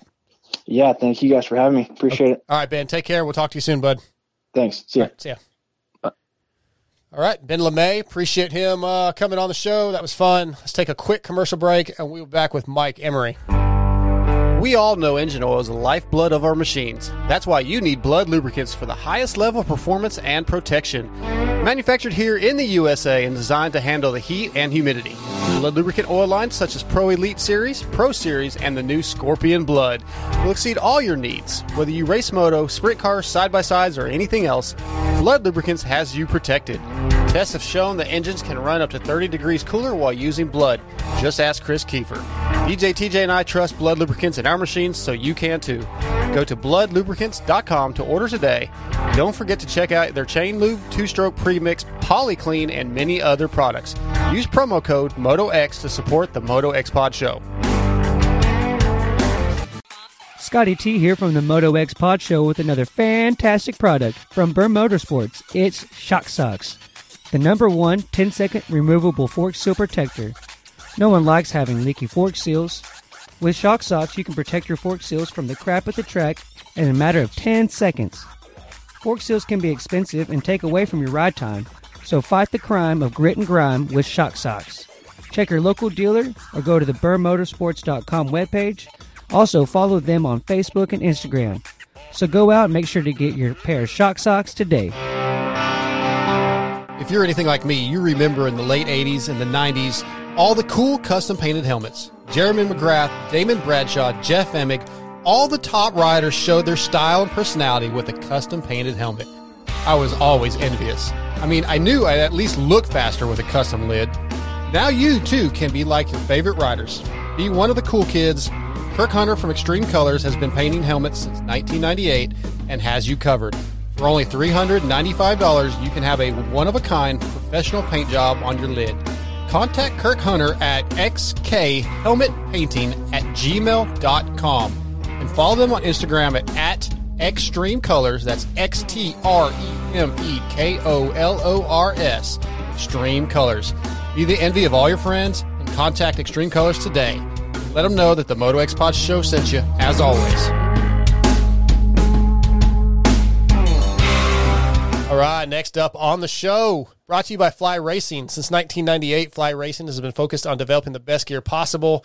They continue to do that in 2021. The new Fly Kinetic Mesh is available at dealerships. Check out all your local dealerships or flyracing.com. And uh, if you go, let them know the Moto X Pod Show sent you. Tonight, Fly Racing brings us Mr. Mike Emery, photographer extraordinaire. What is up, dude?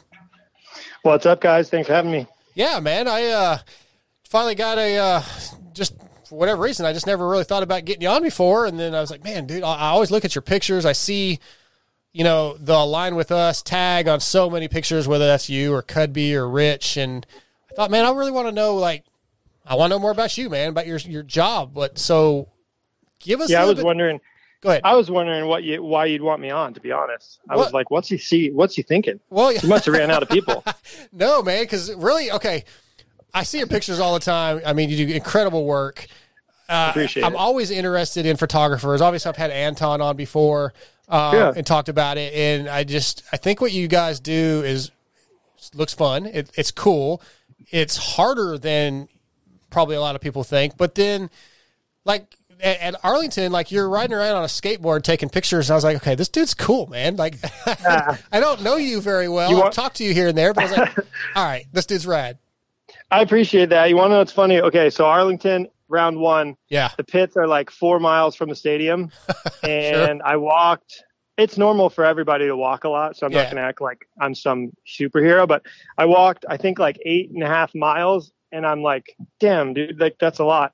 So I had brought my board because on those 10 day trips, I try and try and skate to just on the days off and just enjoy where we are if we can. But um, but anyways, I'm like, dude, I'm I'm gonna bring my board and and skate back and forth on the pits. And then at round two, I only walked five miles. So that was that was Save smart. yourself three.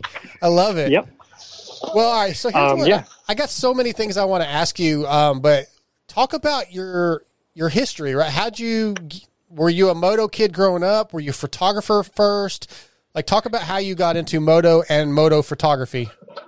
No, so my dad was a, a full on uh, dirt bike guy and raced, and he had like, you know, my actually my mom bought him a uh, Maico after they got married for a wedding gift. So that's, Oh, that's pretty sick. Awesome.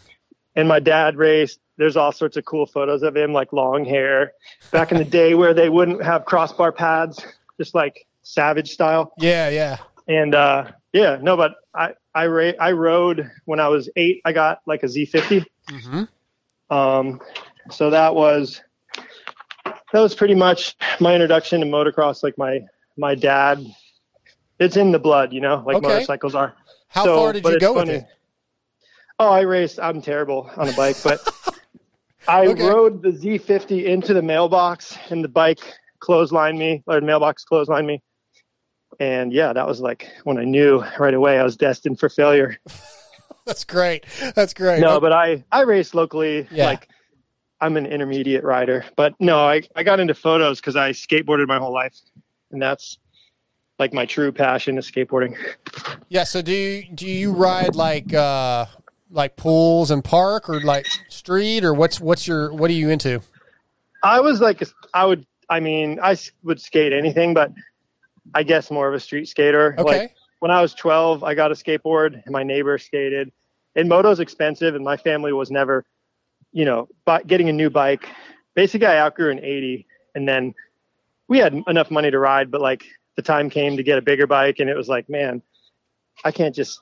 I had to. I always had to buy, you know, put money towards it. Yeah, yeah. And skating kind of took my interest, and I'm like, man, it's a lot cheaper than motocross. so I sort of got really into that, and uh, kind of stopped riding at that point. But um, yeah, so I was street skateboarder. Cool. Um, all my friends. Uh, yeah, it was just something I got super into. But through that, uh, the culture of skating is super artistic, and Mhm. looking at magazines. I mean, I've always been into photography. I mean, even as a kid, I had like a little film camera, like photos of me with this little Kodak camera. But, but yeah, I think that's what sparked my interest to photography is looking through skateboard magazines. And do you go to school to learn all the, the ins and outs, or do you like become apprentice for somebody? How do you get to where you understand all the ins and outs of working a camera? Because I mean, it like I said, Anton gave me some pointers. I actually shot a sprint car race here locally. I borrowed a camera from somebody. Texted Anton. He gave me some pointers, and I didn't understand any of the shit he sent me. He sent me all these Oh, yeah. settings. I'm like, I don't know what any of that means. I had to go watch YouTube to figure out Oh, how yeah. to even do it. And dude, there's a lot actually- to it. Yeah, yeah. No, it's fun because it's nowadays with digital cameras, it's easier to become like a quote unquote photographer. But sure, I never took any classes, but I have a kind of personality to where I'm super. If I get into something, I like really get into it. Okay, So sure. I got a camera and just started shooting. Like I just like just nerded out on it, and I I learned how because a mechanic like a camera is mechanical. You know, it's like it just has to do with light. So you're it's like a math problem between all the settings mm, Good way to look at it. available with available light. So once I kind of figured out like, you know, what what each thing meant, and then a couple different lenses, I just started just started gaining interest. And then, um, but at the time, my brother was super into motocross again because we all rode together as kids. So then he had bikes, and I'm like, hey, I want to come come ride, and I brought my camera, and then it was like this fun, uh, fresh thing to do that was completely like in left field from skateboarding. So I started shooting moto, and it was like this really new, exciting thing. That's kind of how the progression of it went. Oh, I love it. But Yes. I always stayed stayed skateboarding. But I was like, dude, I can go to the track and just learn something, you know, Yeah. and just have fun with my brother, and it was really good times. I like that. That's a great story. So, so I kind of wanted to know about like your process about how you pick a spot to take pictures from. I had that in my notes, but that's oh, cool. I, yeah. I Go stole I stole No, Dark yeah, Side's 'cause I question. do, I do have some questions on that. Yeah. Um, so I, what I what we would assume somebody like the, uh, you know somebody that maybe knows about racing or that doesn't know about photography, I would might think that oh that spot looks good, but it's probably in as not being a good spot. So how, kind of just take us through that process and what you you do to find a good spot. Yeah, well, it's completely different. Well, like at a race, you mean?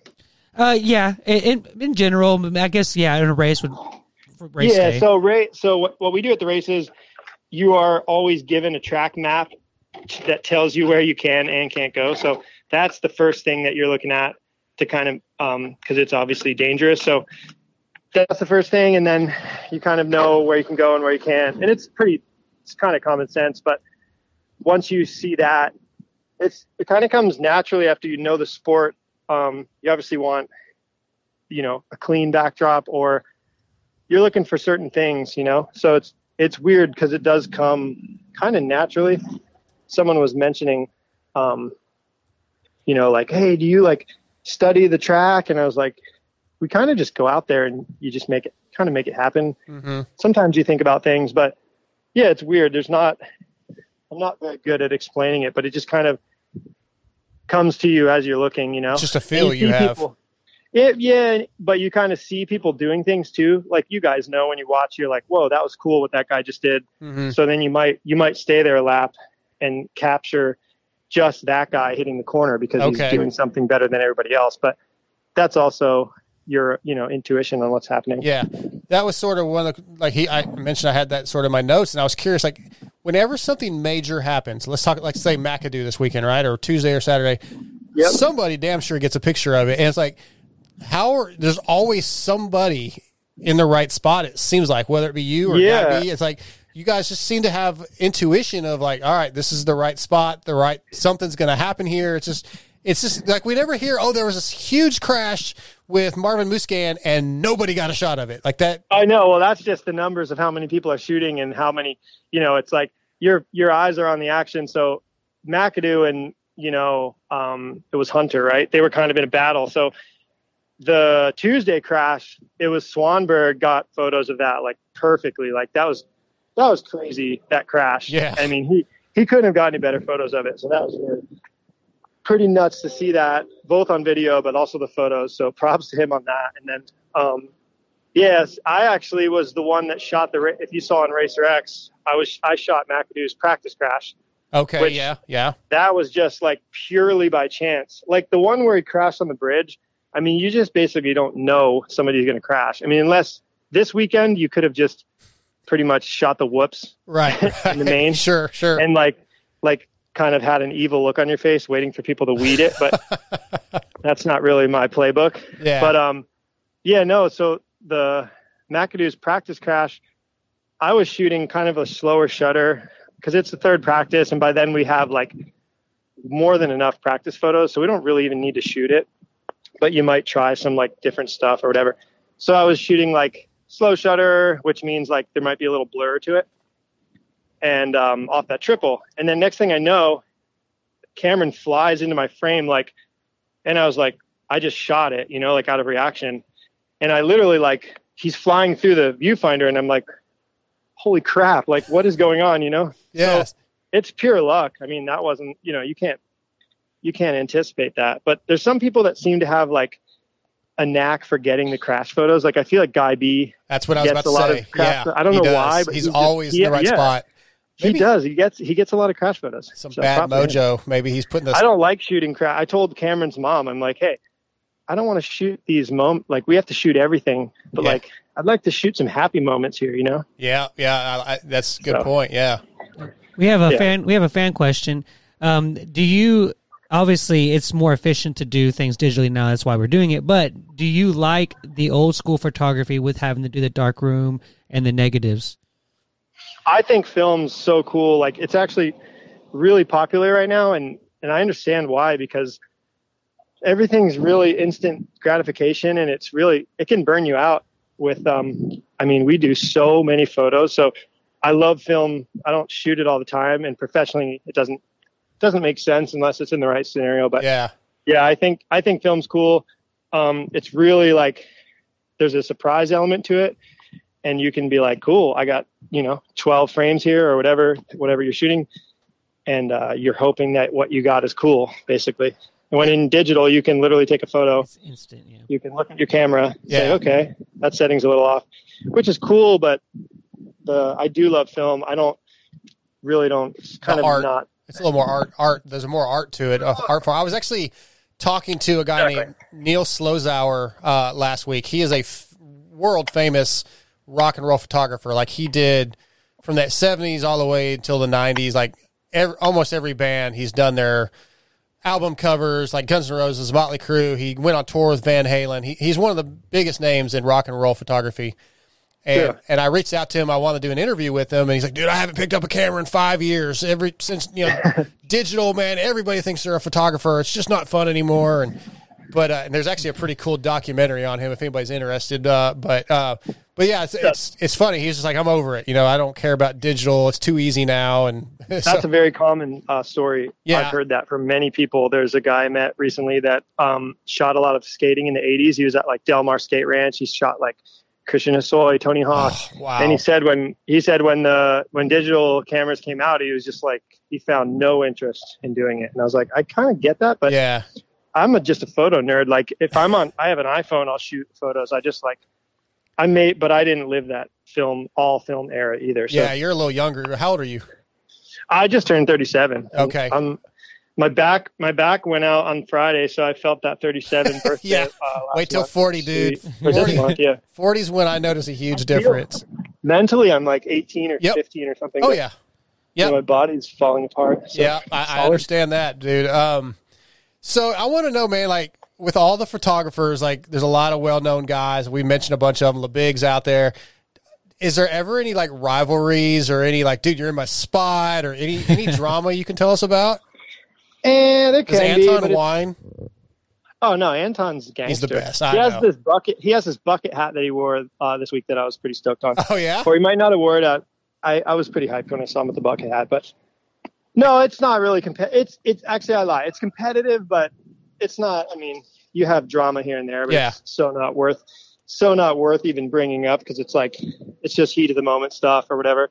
But I mean, everyone's pretty respectful. I mean, if you're not, it's a very small group. Yeah. So you yeah. kind of run off respect, and it's like you're not going to want to, you know, if you were if you were a total dick, you'd be out of there quick. I feel like. I, I think so too. That that's just the way it is. Even in the media side of it, you know, it's small, and you know, Yeah, obviously guys like Pulp and Weege are the, Yeah. the top dogs, but they're all there's a lot of respect going around. Um, and you mentioned earlier about the track map for the photographers, and it's dangerous. And uh, you know, one of the guys you work with, Rich Shepard, I think at Houston one or two, dude got very lucky. I mean, he got hit.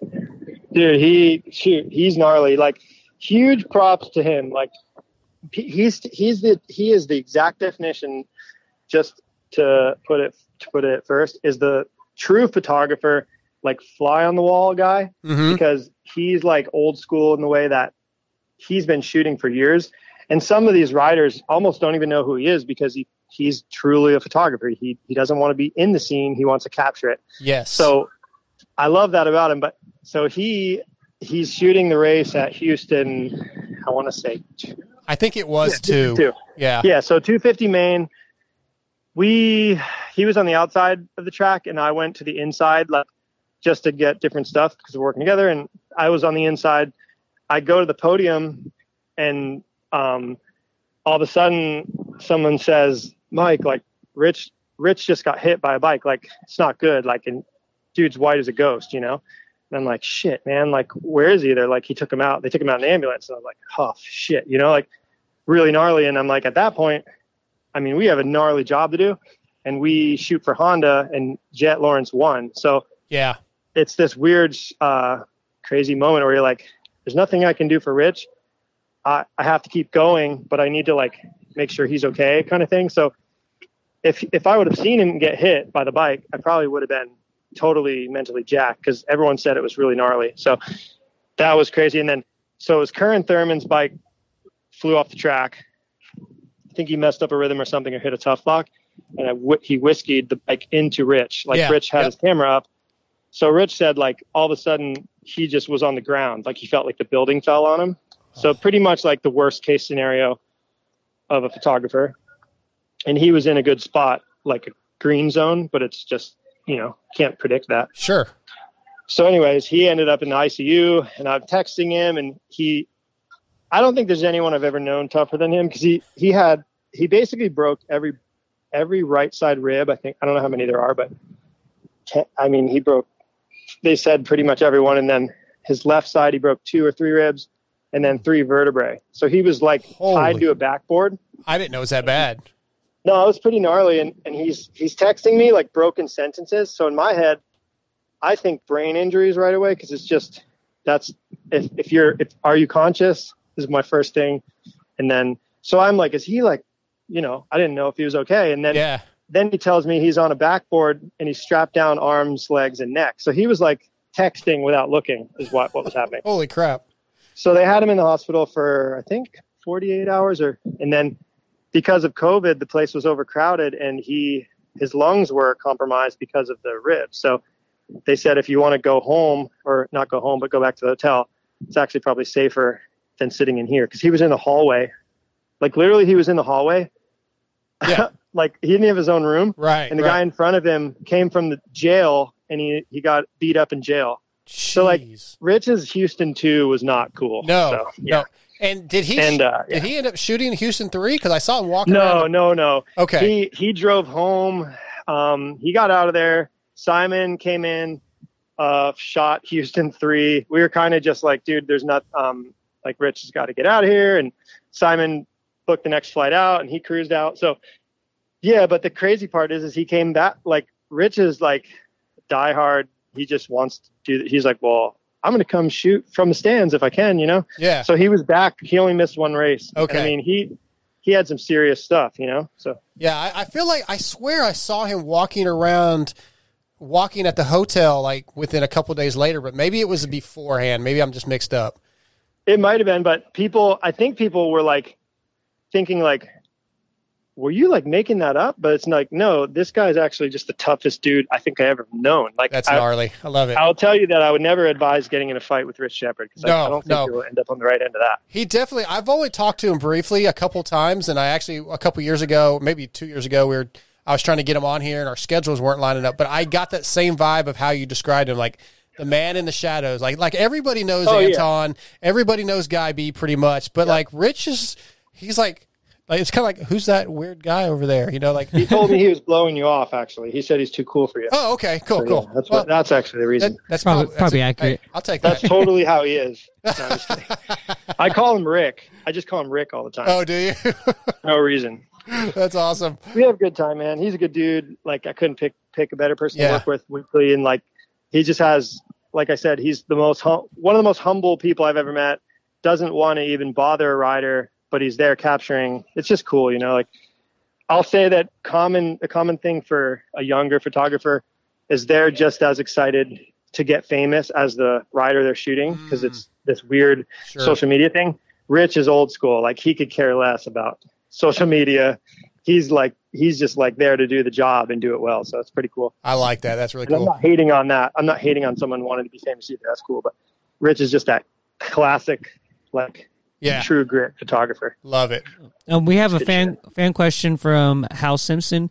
Is My boy Hal. yeah, Darkside's buddy Hal. Um, uh, he's Cool. asking if photographers are able to keep up with the race, or are y'all so laser focused on getting individual shots that you that you miss it, and then do you go back to see how the play the race played out? That's funny. I that's a good question because I used to work. Right now, I do. I focus just on photos, and I probably could pick up a writing gig, I guess, if I wanted. But I used to write a lot, and I used to work for Cycle News, and that would be your assignment is not only photos, but it's also to write an article about the race. So mm-hmm. it is really hard to do both because you are focused in your viewfinder. So it is like Anton, props to him because what he does is like it's gnarly. He's he he knows everything that's going on, but he also is shooting and capturing. So you're definitely giving up some of your creative freedom probably if you're watching the race and so that I'm trying to think of something just like I'll talk to riders and I'll be like, dude, how'd it go? I literally don't know. If they could have they could have went over the bars, like I forget. I think it was I feel like it was Hammaker. This week I'm like, dude, I feel like you've had some bad luck, maybe, or I'm like, maybe I'm wrong. He's like, ah and I felt like I felt like I was he didn't have bad luck. You know what I mean? And I, Yeah, he probably he probably thought I was just thinking he was riding like shit or something.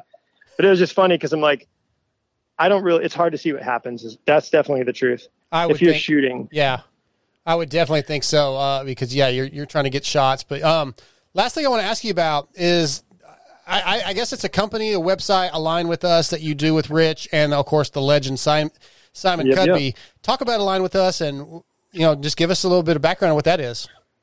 Yeah, so that came about because um, I was working for Transworld as the photo editor for I don't know four years ish, and then everybody knows Transworld closed up shop. They got bought.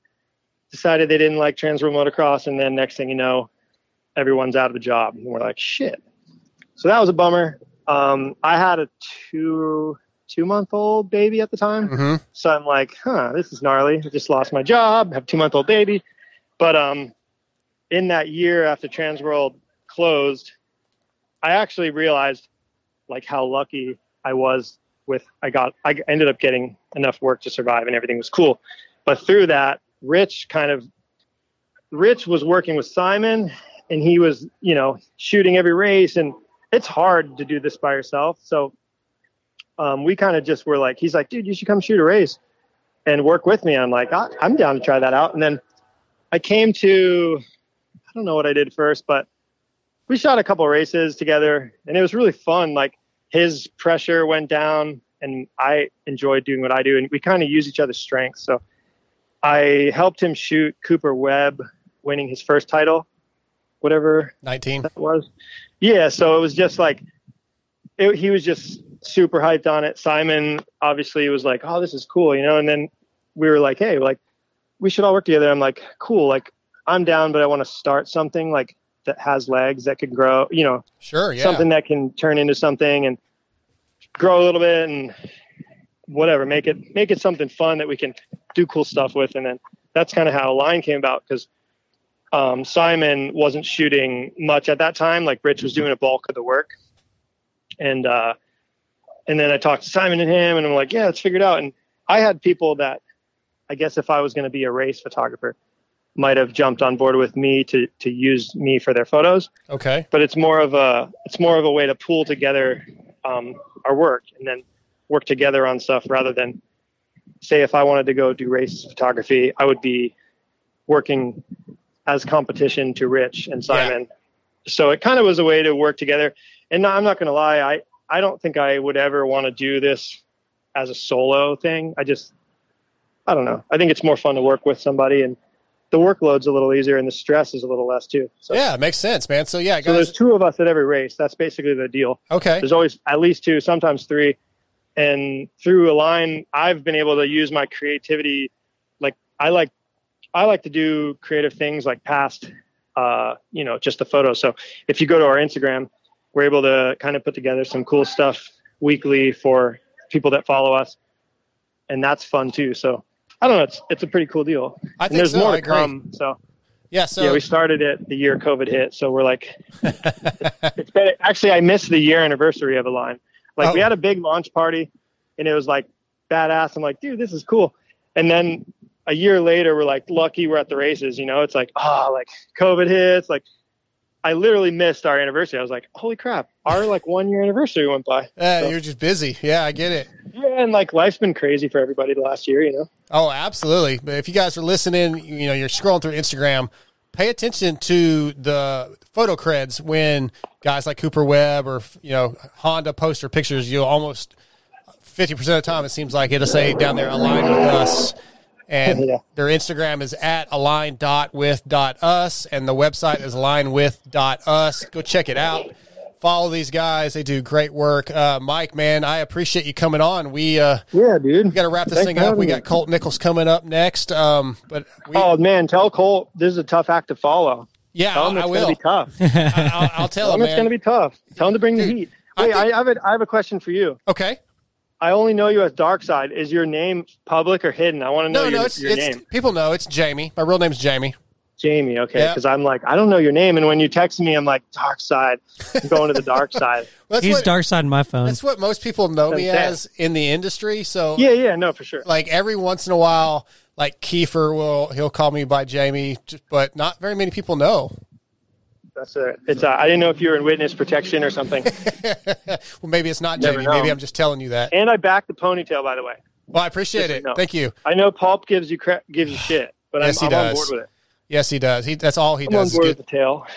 Yeah, it's, I'm So. keeping it, man. Well, I'll uh, I'll see you at All the right, cool. finals. Maybe uh, maybe Yeah. I'll I'll get my good side in front of your camera at some. And There you go. Well, I uh, got you. I got a photo of you at Arlington, I think. So we got you one. yeah, I just I haven't seen it anywhere yet, man. oh, I mean, I'll I thought send it to you. I thought maybe it was just a bad pick, and, or that you're like, yeah, this not this picture. Didn't Oh no, the- it's on our it's on our uh, folders. They just you know it just lives on. Oh, I'll get it to you. I'll have to I check thought it out. Steve might send it to you because he'd see it and get so excited. Matthes, you know. Sure, sure. I'm surprised it wasn't a rant. I love it. Well, thanks for having me, guys. I appreciate Absolutely, Mike. I'll see you in a couple weeks, man. Take care. It. All right, cool. All right, Take care, guys. see you, bud. Thanks. All right. Thanks to Mike Emery for coming on. Let's take a very quick uh, commercial break here, and we'll be right back. If you want power, then you need Williams Moto Works. Wait, what? What was that?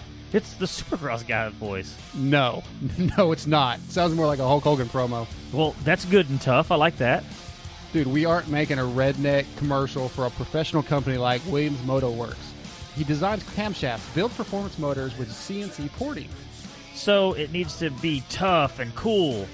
A company who can reprogram ECUs, higher rev limits, and custom maps needs a professional commercial, dude.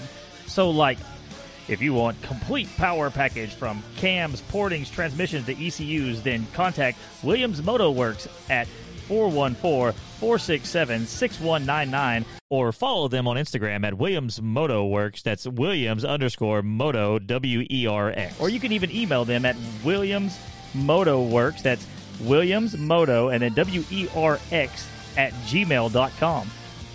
Okay, that's better. Not good, but better. Fly Racing is back on board with the Moto X Pod show for 2021. What can we say that you don't already know? In 2020, Fly revolutionized the helmet game with the Formula helmet.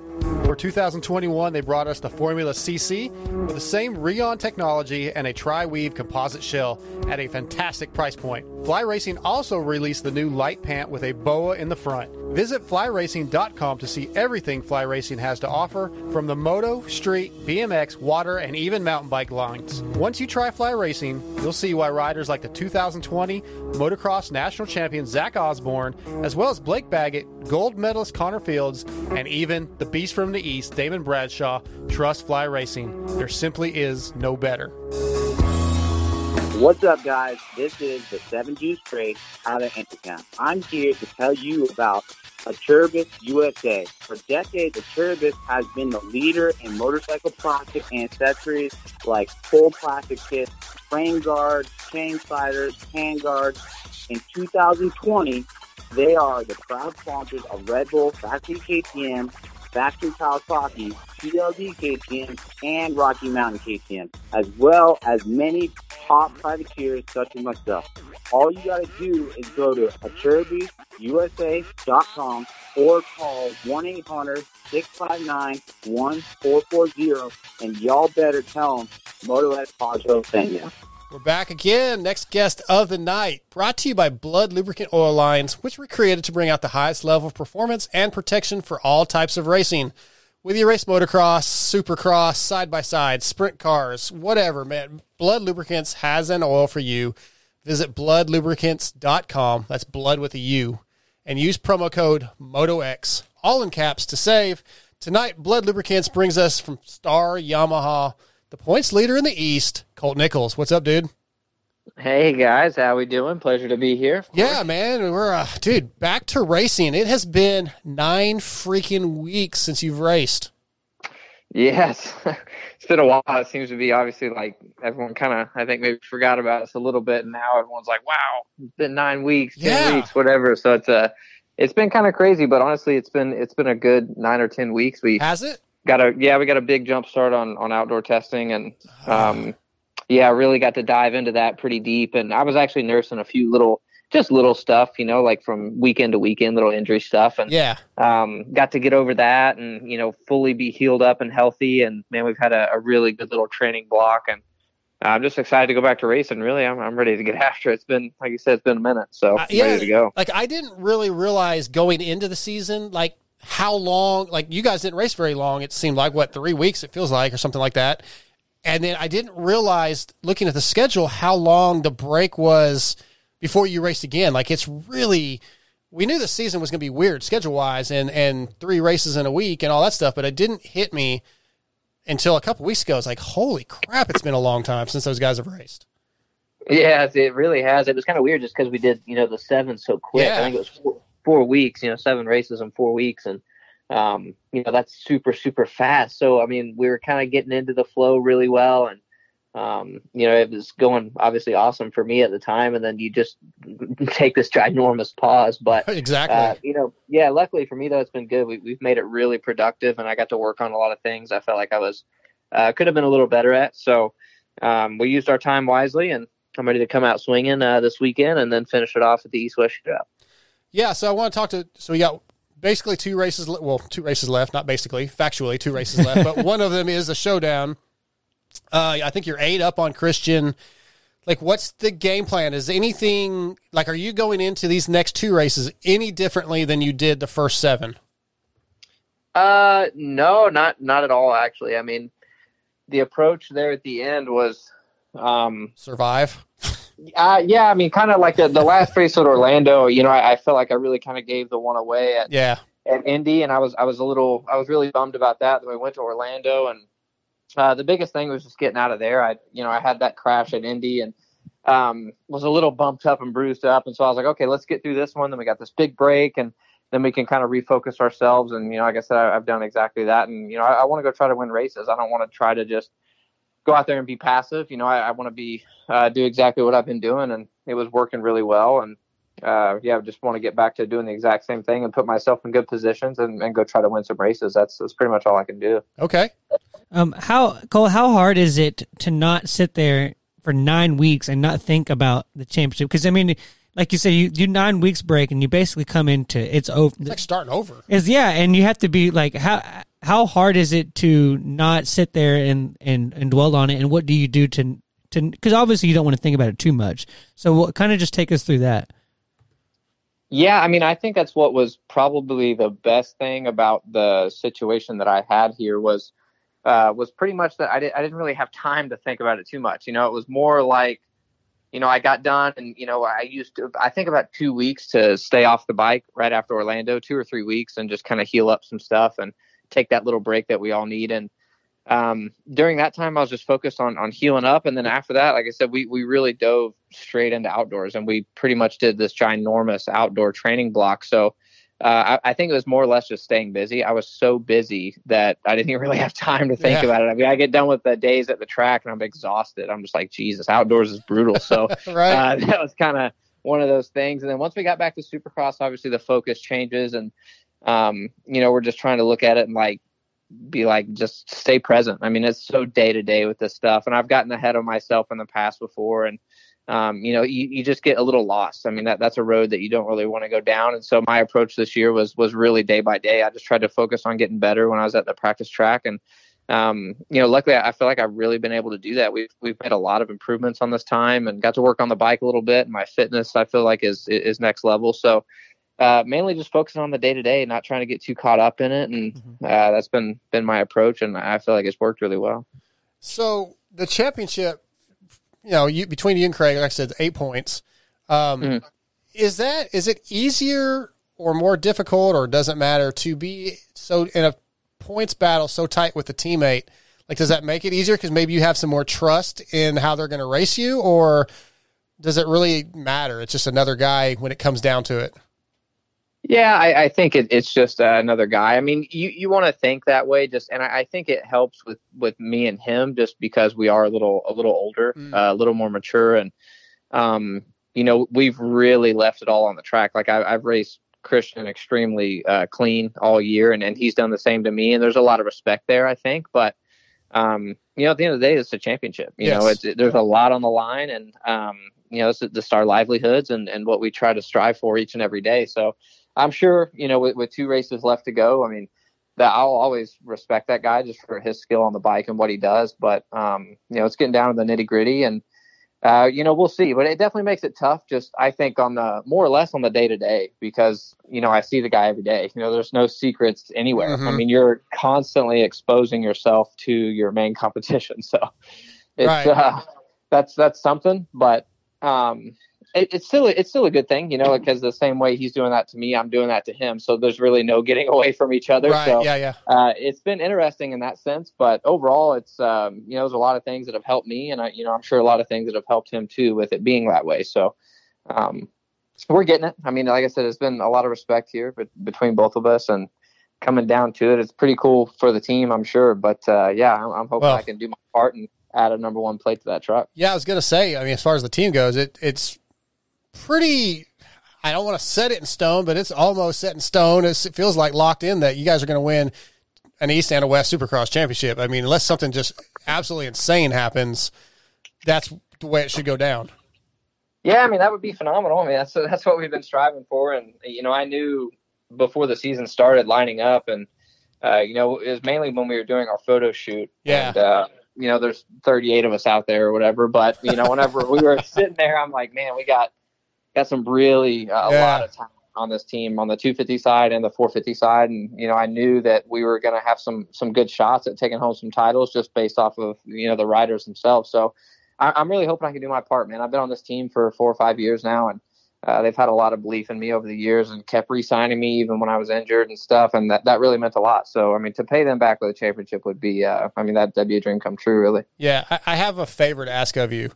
Um, I need you to bring the dangling earring back. I actually have it in right now, to be honest. I'm about to go to dinner, so I have it in right now. I dig it. I haven't, I haven't been racing with that thing. I've been, you know, keeping it keeping it business uh, on the No, weekends. no, bring it but back, man. It's still there. I It's like it on the there. podium, man. Like It's pretty sick. you're you're too young to know this, but when I was a kid, there was a TV show called Family Ties. Michael J. Fox Yeah. is kind of what he got famous. And there was a character on there. It was his sister's boyfriend, Nick. He was the like the the troublemaker. And I don't know if he was a troublemaker. He was just a, an outlaw, and he had this dangling cross earring. And every Yeah. time I see you with that thing, I think of Nick from Family Ties. yeah, everyone has something that they're attached to. I mean, Yeah. when it comes to it, someone's constantly poking fun at me or whatever about No, it. it's cool. I don't really care, Dude, I mean, think I'm it's just like, cool, man. Bring the 80s back. yeah, I, I like it. Why Yeah. not? Oh yeah. So we uh there, so we have a I, viewer question and also it's one of mine that I had notes for was do you think that you, the the East Coast guys are do y'all getting a competitive advantage going into the outdoors with all your you said you did a lot of outdoor training. Do you think that you, that gives y'all an edge going into the outdoors to be able to work on the bike? And even going mm-hmm. into the shootout does it give you an edge on the other coast to have that time Uh, yes and no. I, I mean, I, I think to some extent it's really good. I mean, for for me it was good just because I was able to log motos. Um, you know, I've already did a, a full season of outdoors based off of my moto count that I've done. You know, in, in that right, time. yeah. So I mean, I, I was able to put in a lot of time, and then we were.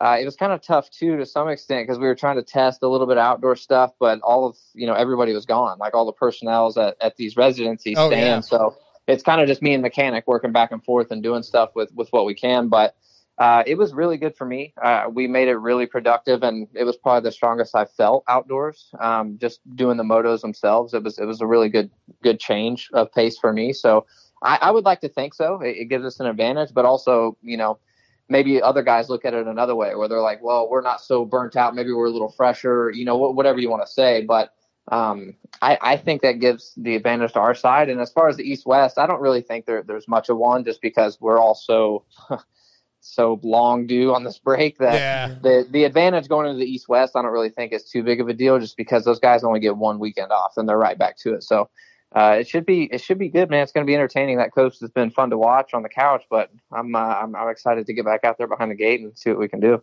I got a couple more questions I want to ask you. We talked about outdoors. Obviously, last year you missed it, uh, broken hand, I believe. Uh, Mhm. Are you like missing it last year? Does that make you that much more hungry for it this year? Uh, you know, are you excited about outdoors? Because look, I mean, you know, the heat and humidity. It's it's not to me. It wouldn't be as much fun, but some people like it more. Yeah, I mean, I'm I'm actually very excited for it just because, um, you know, I feel like I had a really good 2019 season there. Um, and so sorry about that, but You're yeah, I had a I had a decent 2019 season, and you know that was I was starting to build really well, and then, you know, like I said, missed all of 2020, which was unfortunate, but. Uh, I, you know, I don't want to be dubbed as like this supercross only guy or, Yeah. you know, whatever. Like, I really want to go try to prove my point and show that, you know, I I can do well outdoors. And I'm putting a lot of emphasis on that this summer. Um, that's something I was really trying to chase. And that's also, I think, what made it a little easier um, once we did this big break to have that transition because my sole focus was get better and, and try to put in these motos and, you know, really try to uh, have this big building block and, get the bike a little bit better and a little more similar to, to what I really want it to do uh, outdoor wise. So, um, yeah, I'm really trying to make a push for it, man. I, I want to go out there and try to win some races and, and be a championship guy outdoors. And that that's my sole purpose once we uh, get done with Salt Lake is take that focus there and uh, yeah, try to do that as well. That'd be, that'd be pretty cool. Yeah, I like it. Um, we have a fan question. It says, if you could grow up in, in a different era or, or any other era, what would it be? And, and uh, Did you just say arrow? era, era, era. Ura, Yeah, ura. no, I would, I would, uh, I would probably have to say the '90s, man. That was just, that was it for me. I was, um, you know, I was a, a '90s baby, but I, I wasn't born until '94, and um, you know, that was whenever McGrath and all those dudes were in their prime, and uh, Yeah. to me, that that just seemed like the pinnacle of, of all of it, really, with uh, MC kind of bringing all that light to the sport and um, kind of making it obviously what, what it was today or what it is today. And um, I would probably have to say the 90s, man. That just seemed like a really fun era for Supercross, and everything was growing so fast. And um, something I, I would have liked to have been a part of. It seemed like it was a really, really cool time to be a Supercross fan, and the fans were so engaged too. Like I watch these old races on YouTube, and. I'm Kind of blown away. I'm like, geez, dude, they just get so amped. Like they Same- show the same crowd, here. everyone's so fucking excited. Like it's really cool looking. So I don't know. I'd probably have to say the '90s, man. That was a All really, right. really cool era. Hooped earrings, bleached Yeah. tips, and no social media. Yeah. Exactly. There's nothing wrong with that. Yeah, right? with that. All right, so I got I got a question that I think is kind of fun. Um, I don't know your your mechanic, Trevor. I don't know that I've ever actually had a chance to talk to him, but I do know Jericho, and I know Jelly a little bit. Man, talk got to give us some stories. Is there any kind of mechanic rivalries? Anything they do to compete against each other? Any funny stories? Uh, because Jericho is a riot, dude. I love that guy. Um, Yeah. and I feel like the whole I feel like all those guys just have a good time, man. I mean, they're just they're they're rock stars too, and just nobody knows it. Yeah, I'm actually. It's kind of funny you say that. Our I've been with Trevor. Um, I was with Trevor for four my first four years on Star, Mhm. and then um, I'm actually he actually moved to the to our engine guy. So Oh, now okay. my yeah for just for this season. So I started working with Matt Winters. He was oh, yeah, I uh, know Matt. Okay, Yeah, yeah, he was McElrath mechanic Yep. for years. Uh, worked at you know factory KTM with Dean that one year when he or the two years that he was there, and um, he's just a really good dude, man. He's a really really good mechanic, Yep. very passionate about what he does, and um, obviously still close with Trevor and whatnot since he's still with the team. But um, I, I really think they they got they seem to have a really good relationship as far as Matt and uh, Derek. Like they they seem to get along well, and I knew Derek before he came to the team work to work for Christian, so because he worked with my buddy Bogle um, Oh, and yeah. Benny Bloss and all that. So I knew A-Ray, from yeah. a little way back. Yeah. So uh, I mean, they're they're such good dudes. They work so hard. They definitely don't get enough recognition and, and credit for what they do, but. Um, nothing too crazy, man. They, Okay. They've been pretty spot on with everything. They they handle their business like professionals, and uh, you know, Matt gets me hyped up when I need to, and Derek's there trying to get his WWE pep talks in. So yeah, with, Uh, with Slayer dude, playing in the background. yeah, honestly, yeah, it's a really good. It's a really good. Um, it's a good like little thing to have, like because you have these interesting like personalities with Yeah, everybody, yeah, yeah. and they all blend together really, really good. So It's uh, it's been a fun year. Like I've really enjoyed the company that we have, and the camaraderie around the team is is pretty next level. So Yeah, it's it's such a bummer that we can't come into the tents and and visit, man. Because, dude, I you know I, I kind of got to be known as the guy that brought donuts to the teams and the mechanics, and I love visiting with Jericho. And, and I mean, just oh man, it's it's a bummer. I, I hope I hope this is not something that sticks around even after the COVID stuff goes away. That they're like, yeah, just you got to stay out of the tents because I miss that. I know it's honestly it does suck. I mean, even like for us, it's it's nice sometimes. You know, like Sure. we have that little bit more downtime to just kind of hang out in the truck and Yeah. relax, and do whatever. Uh, but I do miss it, dude. There's nothing like racing with with packed stadiums and fans everywhere and like people running through the pits. Like that's it's chaotic, but that's what makes Supercross what it is. So Part of the show. man, I, I hope it gets back to normal for sure. I go, I like to hearing that. Go ahead, Um, Scotty. which uh, we had uh, Hal Simpson wanted to know which star mechanic can ride the best. And, and so you know, Hal is good friends with Matt. Mm, interesting. Um, we actually were at the track the other day, and I was trying to have the mechanics do like a start. and We were going to throw some money on it to see who could just hop on the bike and do a start, Yeah. the whole shot. But uh, they ended up backing out. They didn't want to do it, uh, probably for the best. But I honestly, I, I don't know. Like I couldn't even answer that. I don't. I've never seen. I don't think any of those dudes ride. So I, I honestly don't know. If you had to line them all, I don't, I don't really know. I don't know who I'd put my money on. I guess I'd have to go with Matt, my guy. Uh, I'll keep some faith in him. He keeps the faith in me, Yeah. so we'll keep it there. You know, that's funny. That's something they should do. Is like you guys should have like maybe after the national. I don't. At some point when there's some downtime, a three lap race at the at, Mechanic race. with the mechanics, and the the they have to do a pit stop where their rider is the mechanic and has to do something. Yeah, like change the rear wheel. or Yes, something like that- that- yeah, yeah. That would Yeah, be that'd cool. ridiculous. That'd be but- cool. Yeah, I mean, I have a little bit of experience there. I mean, I Right. was my own, my own mechanic for a while, but I Sure. mean, honestly, I've been so spoiled for, for so long, I probably get lost. That's for sure. that is for sure. Uh, that's awesome. Well, man, um, I appreciate you coming on. I know you're busy, man. You're about ready to get back to racing. Uh, looking forward to seeing. I'll be at the final, so I'll, I'll try to swing by and yell from behind the rope or whatever. But, dude, I, I appreciate you coming on for a little bit, man.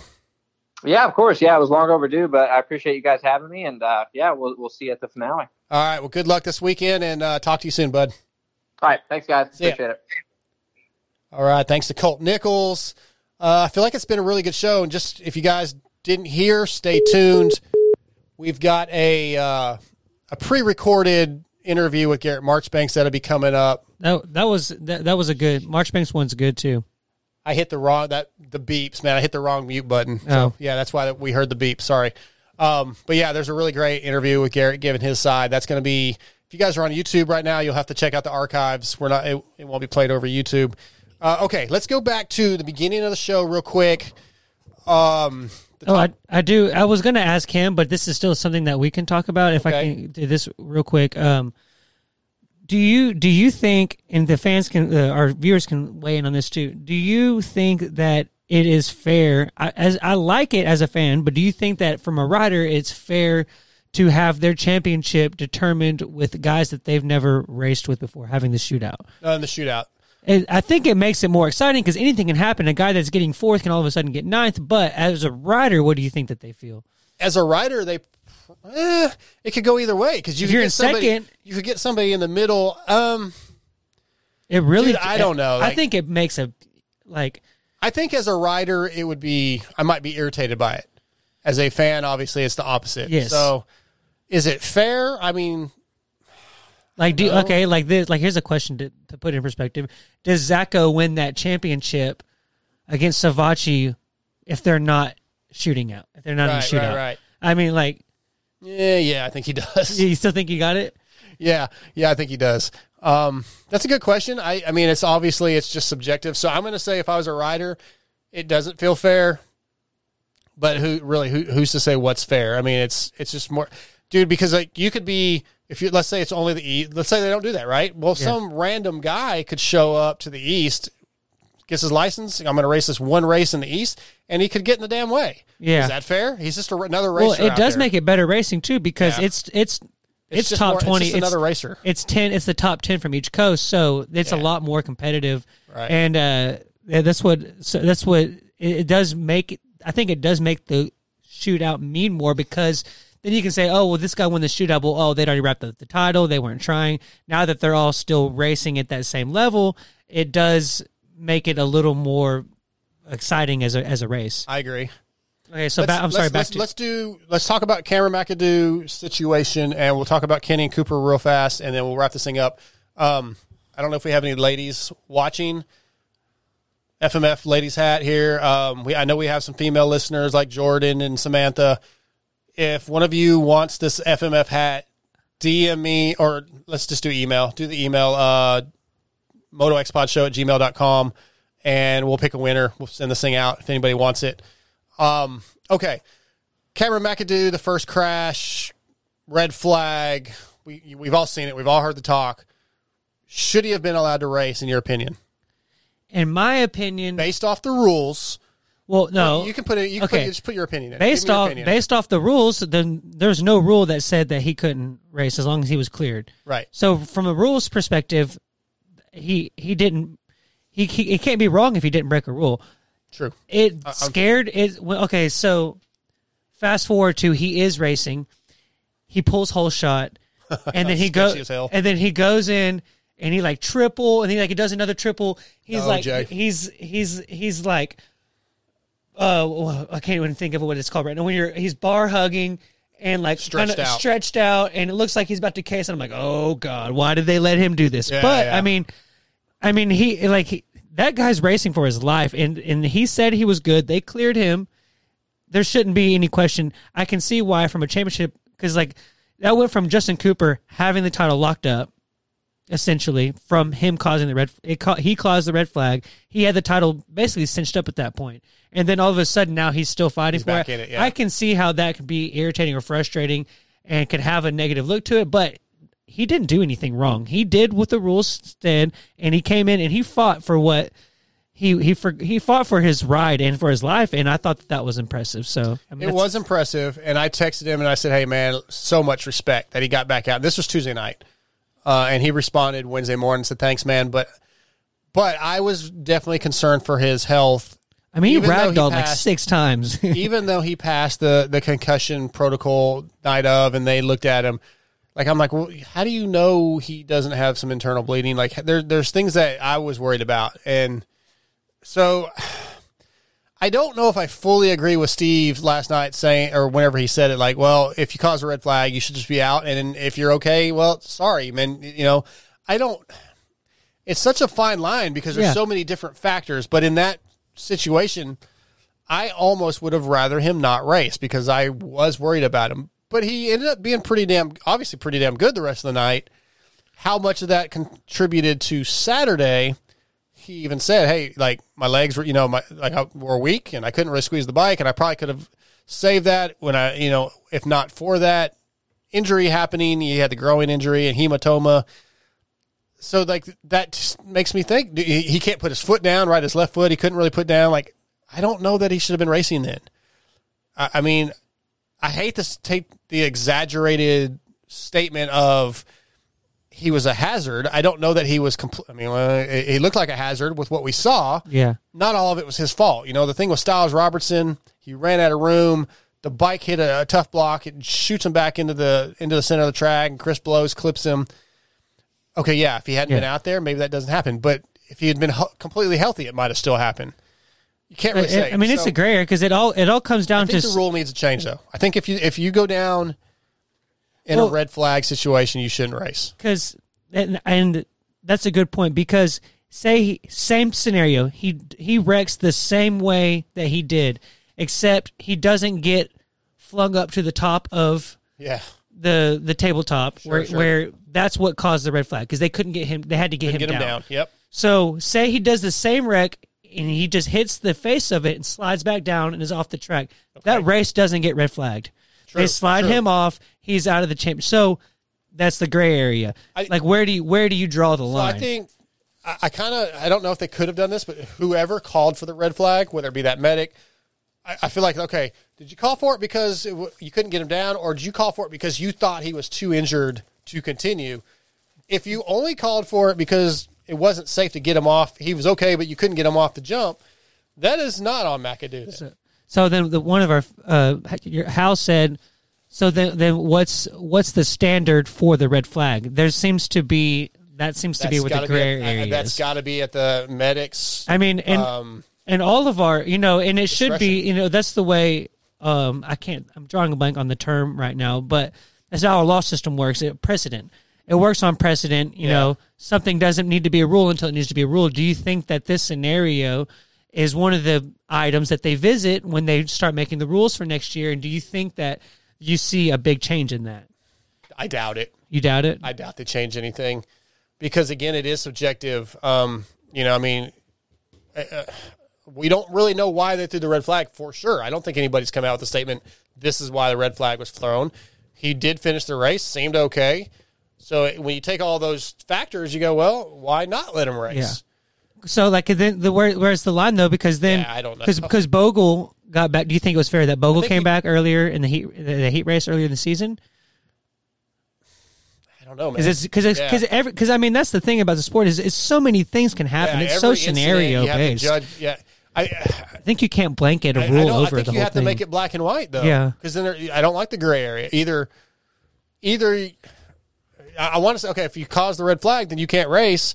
There really is no other option other than the That's- gray area, and that's I why don't they know- put the term AMA's discretion. Yeah, I know, but shit, dude, I don't It's- know. it's- it's difficult to say. I just I think more often than not that crash that that scenario would have went even worse for the rider. I, think he got lucky Tuesday night, and then things fell apart Saturday night. Yeah, I, and I don't think I don't think what happened to him Saturday had anything to do with the incident on Tuesday. I really don't. Well, the the crash in practice did. Oh, because you said the grip. Oh, said, I'm, yeah. I'm thinking about in the race. Yeah, and the race was just a cluster, and yeah, I don't know, man. I, I mean, Yeah, it was. I would say that it. Uh, For me, I it's did- not. It's just not cut and dry unless you just say, "All right, if you cause a red flag, you're done." Yeah. and that's it. Whether it and, and that will bring other things to light. That will bring situations where, well, he wasn't hurt. Why couldn't he race? You know? And Yeah. they threw the red flag too early, or what? You know? I mean, it and it, it's just gonna be more of us bitching. Because then, what if he? What, What if he? What if he went down, but somebody else caused the red flag and he got back in the race? That would have been okay. So yeah, like, true, true. Um, but I, I will say this kind of on a lighter note. Uh, I did feel like I got, I, I, I- like it was worth the money to spend on the, the Peacock because we got to see, I was, I was, the commercial break went and, Oh, the- and, the it- hot and then you got to hear him and they, Yeah. and they, and they said it in the broadcast too. They showed it, but hearing it, I was like, oh my God. Yeah, oh my- yeah. They caught it on. They caught it Yeah. on. Like, I was like, oh, he's going to ride. Like what? like know. I was, my notes. like my eyes check got big. out. Yeah. I'm going back to my notes. Um, so this is this is uh Tuesday night's notes. Yes. Big bold letters. Holy shit! yeah, and holy shit, he's racing. Yeah. that's what I wrote. like, and he's like, you didn't talk to me, but I'm good. yeah, yeah, yeah. So, all right, let's shift gears. We're getting uh, we're we're over two hours right now. Yeah, it's a good show. and it's getting And you late. still have to I still add- got and wrap up. st- I still got my wrap up stuff to do tonight. Well, and Like it's going to be longer than that because you have to add the Yeah, the McAdoo. Matt Marchbanks interview. Oh, but Mark- real quick, Mark- Ken Ken Roczen, Cooper Webb, Kenny Dunn. Is he, the- is it done for for, for the, the, season? The season's over. the over. season. Uh, I mean, unless, uh, you know, unless something happens, I I feel like Arlington three and in this in this race are the two biggest defining, Defining, yeah. because I mean we're talking about we could be if he held off the him those both times, and then um, I think maybe like he doesn't say he doesn't get a bad finish in the first Atlanta. We're almost tied going Yeah, into the well, last two Dean, rounds. The Dean Wilson thing.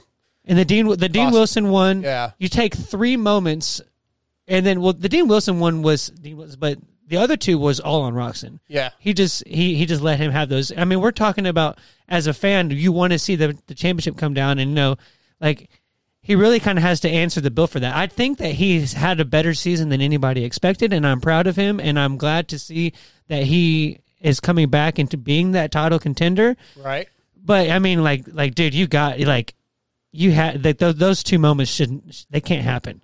I've been saying I think uh, uh, Kenny's Cooper is in Kenny's head. He almost proved me wrong. He maybe second guess things Tuesday night, but Cooper Cooper just what he did Saturday night after Kenny made the mistake. It Mm-hmm. fell apart for Kenny. He just couldn't get it back together.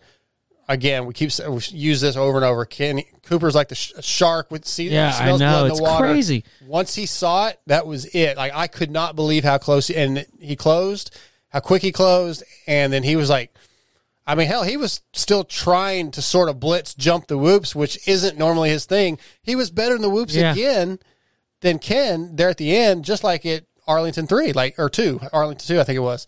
Yeah. It, it's like he he just wins, he wills Yeah. it, man. He's Cooper is Yeah, unbelievable when it comes to locking in on Mm-hmm. I'm going to catch this guy. I'm got this guy. I'm going to beat this guy. It's just the the race mentality, the mental side of what he does um is it's unreal. And like Yeah. I don't know that he's that confident in real life. Like if you were to take him off the bike and just hanging out, if he would be as confident and believe in himself in those things as he is on the bike in those moments, he wills it to happen and it's next level. I don't know that we've seen other than maybe Ricky Carmichael yeah.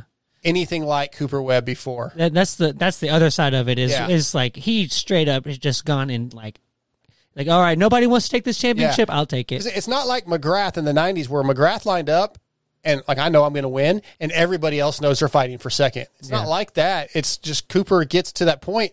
Doesn't matter how bad he qualifies. Doesn't necessarily matter how bad he starts, and it's not every week. And we saw him have a bad race in Atlanta, but when he when it comes down to crunch time and uh, this has to be done, the man gets things done. and you can't you can't take that away. It's just it's unreal. Like him or not, he is a bad mother effer on a motorcycle and just Just gnarly. the mental game. You could whatever any competi in the competitive spirit.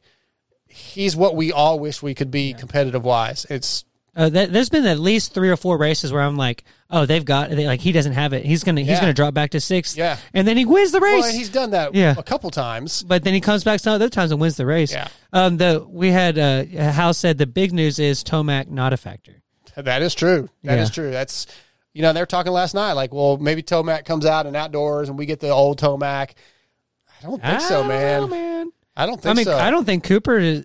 I mean, Cooper's not really an outdoor guy. I mean, maybe No, it and changes it- around. I don't know. like him and Kenny to me are both out of the Nationals almost as far as So who do you think? I think Cooper's going to win the championship, and Cooper's not going to care about outdoors again. That's what I think, and he's going to be spent. They have so much effort, mental effort, physical effort into this championship, and it, it- whether Kenny ends up winning somehow or loses, same thing. He's going to be exhausted, Yeah. Mentally, physically. I don't see them being a factor long term, consistently in nationals. I think it's Zach, maybe Eli, Adam Cianciarulo, um, and Chase. Those are the guys. Yeah. Yeah, Chase. I think Yeah. that'd be good. I think that like the, the three big guys were Zach, AC, Maybe a little bit of Anderson. Chase. Yeah, Jason. I have some good races. I don't think overall for the whole Yeah. championship. Um, but yeah, those are the guys that I think I'm kind of leaning towards. AP will be good. I don't know if he'll. I, I don't know what to expect out of him outdoors. You know, Yeah. he's been so much better this year in Yeah, I think I think the being going Hopefully he'll be outdoors bumps Ferrandis up two or three spots. Yeah, Dylan to be Uh, good. I, I I would assume. Yeah. but, but we could be completely wrong. But I think I think to me the AC Chase and Zach are the favorites. What, Someone said Dean Wilson, twenty-one outdoor champ. was that Hal? Because Hal's yeah. Yeah. he's a super fan. Oh, Yeah, that's dude. I'd love to see Dean come back, man. He, he he's he's working on it. All right, let's wrap this thing up. Um, good show. Yep, I want to thank again all of our sponsors: Acerbis USA, X Brand Goggles, Torque One Racing, Shock Socks, All Sport Dynamic Wrist Braces, Blud Lubricants, Fly Racing, Power Band Racing, Xtreme Kolors, R Jerky. Use promo code Moto XPod twenty one. Berm Lords Graphics and Jersey ID, Williams Moto Works, uh, and of course use promo code Moto X for Blud Lubricants. Uh, that's it. Uh, if you want the hat, like I said, if you're a female listener, you want the hat, send me an email. Uh, what else? Uh, pay, I don't. I don't know if Hal heard that he won. He's winning some of Acerbis Plastic for being our top Patreon. How did you hear that? Did we ever get the two guys I was looking for He said yes. addresses on? Did you ever see Scott Sampson or Twit? Nope. Okay. Well, we'll hang out. We'll we'll try again. We've got two hats for them. Other than that, guys, we're out of here. We will be back next week. We have episode 200 coming up soon.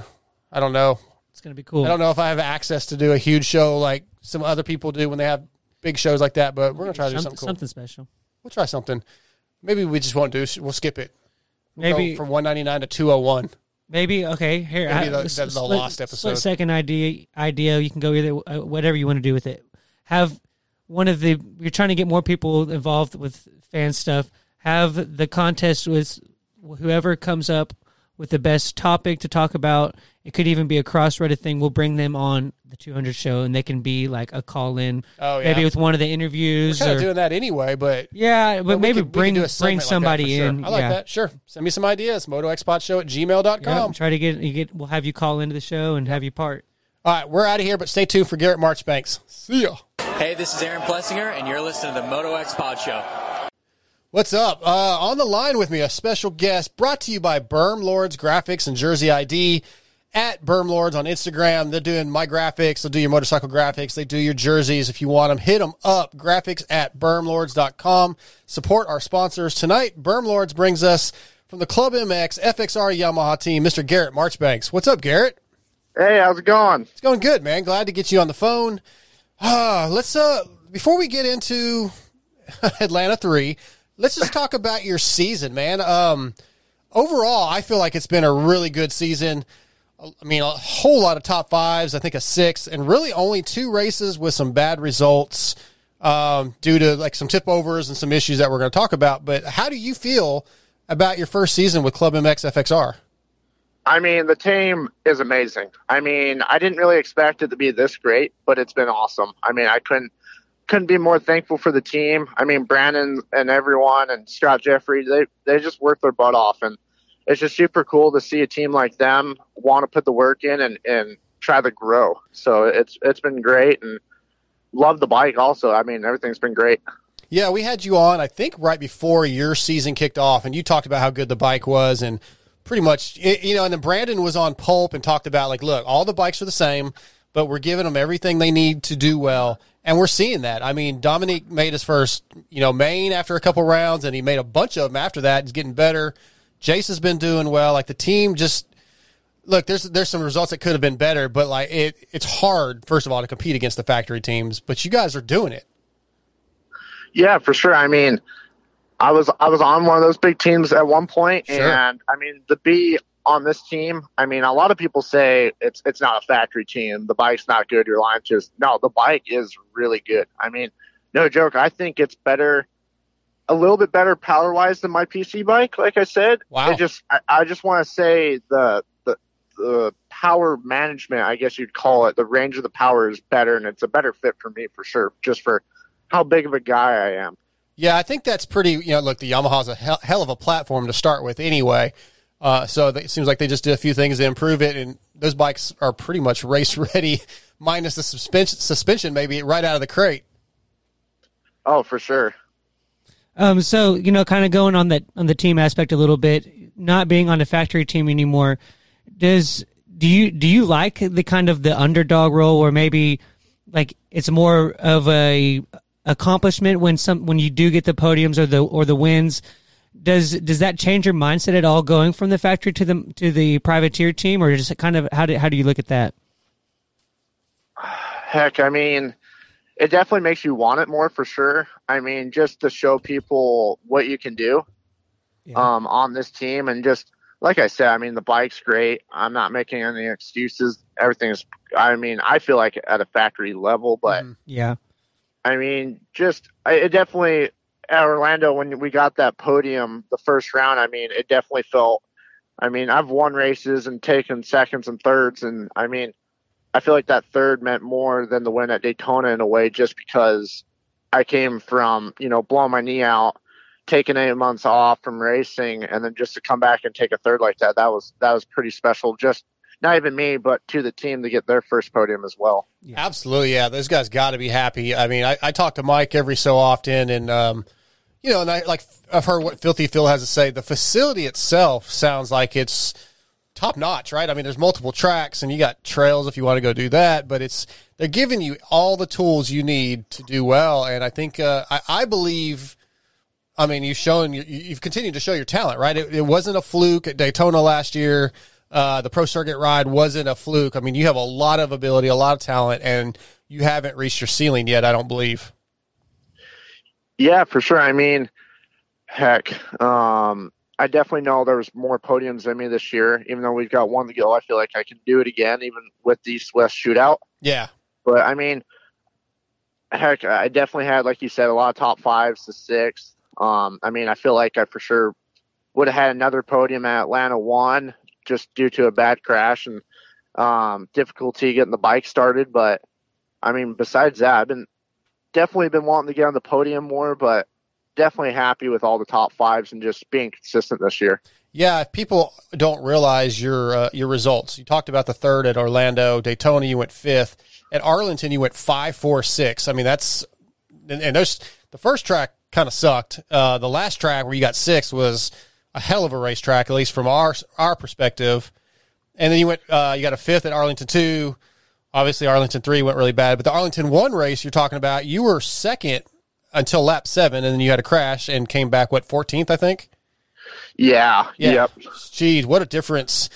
What a difference the points would be, right? If that without that, and then I mean, obviously Arlington or Atlanta three, man, that one's that one's on you a little bit, but Yeah, no, for sure. but you're killing it, man. And uh, you know, like right now, okay, you talked about the the showdown, right? Coming up in uh, two weeks, you'll be back racing the the East guys, and right now you got uh, you're two down on uh, Thrasher and thirteen down on Jalek. So I feel like those two spots are very doable.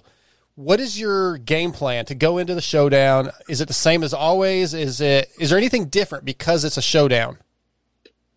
I mean, I, I mean, just keep riding like I've been. Yeah. I mean, just ride like myself. I feel like. I mean, if I could ride like myself, I feel like I could for sure put it back on the box. But I honestly wouldn't say there's going to be much I'd be changing. You know, I mean, I'm kind of out of the top three points, which really sucks. So it's just just now, just for this last round, just put in one good last final result you can do of Supercross.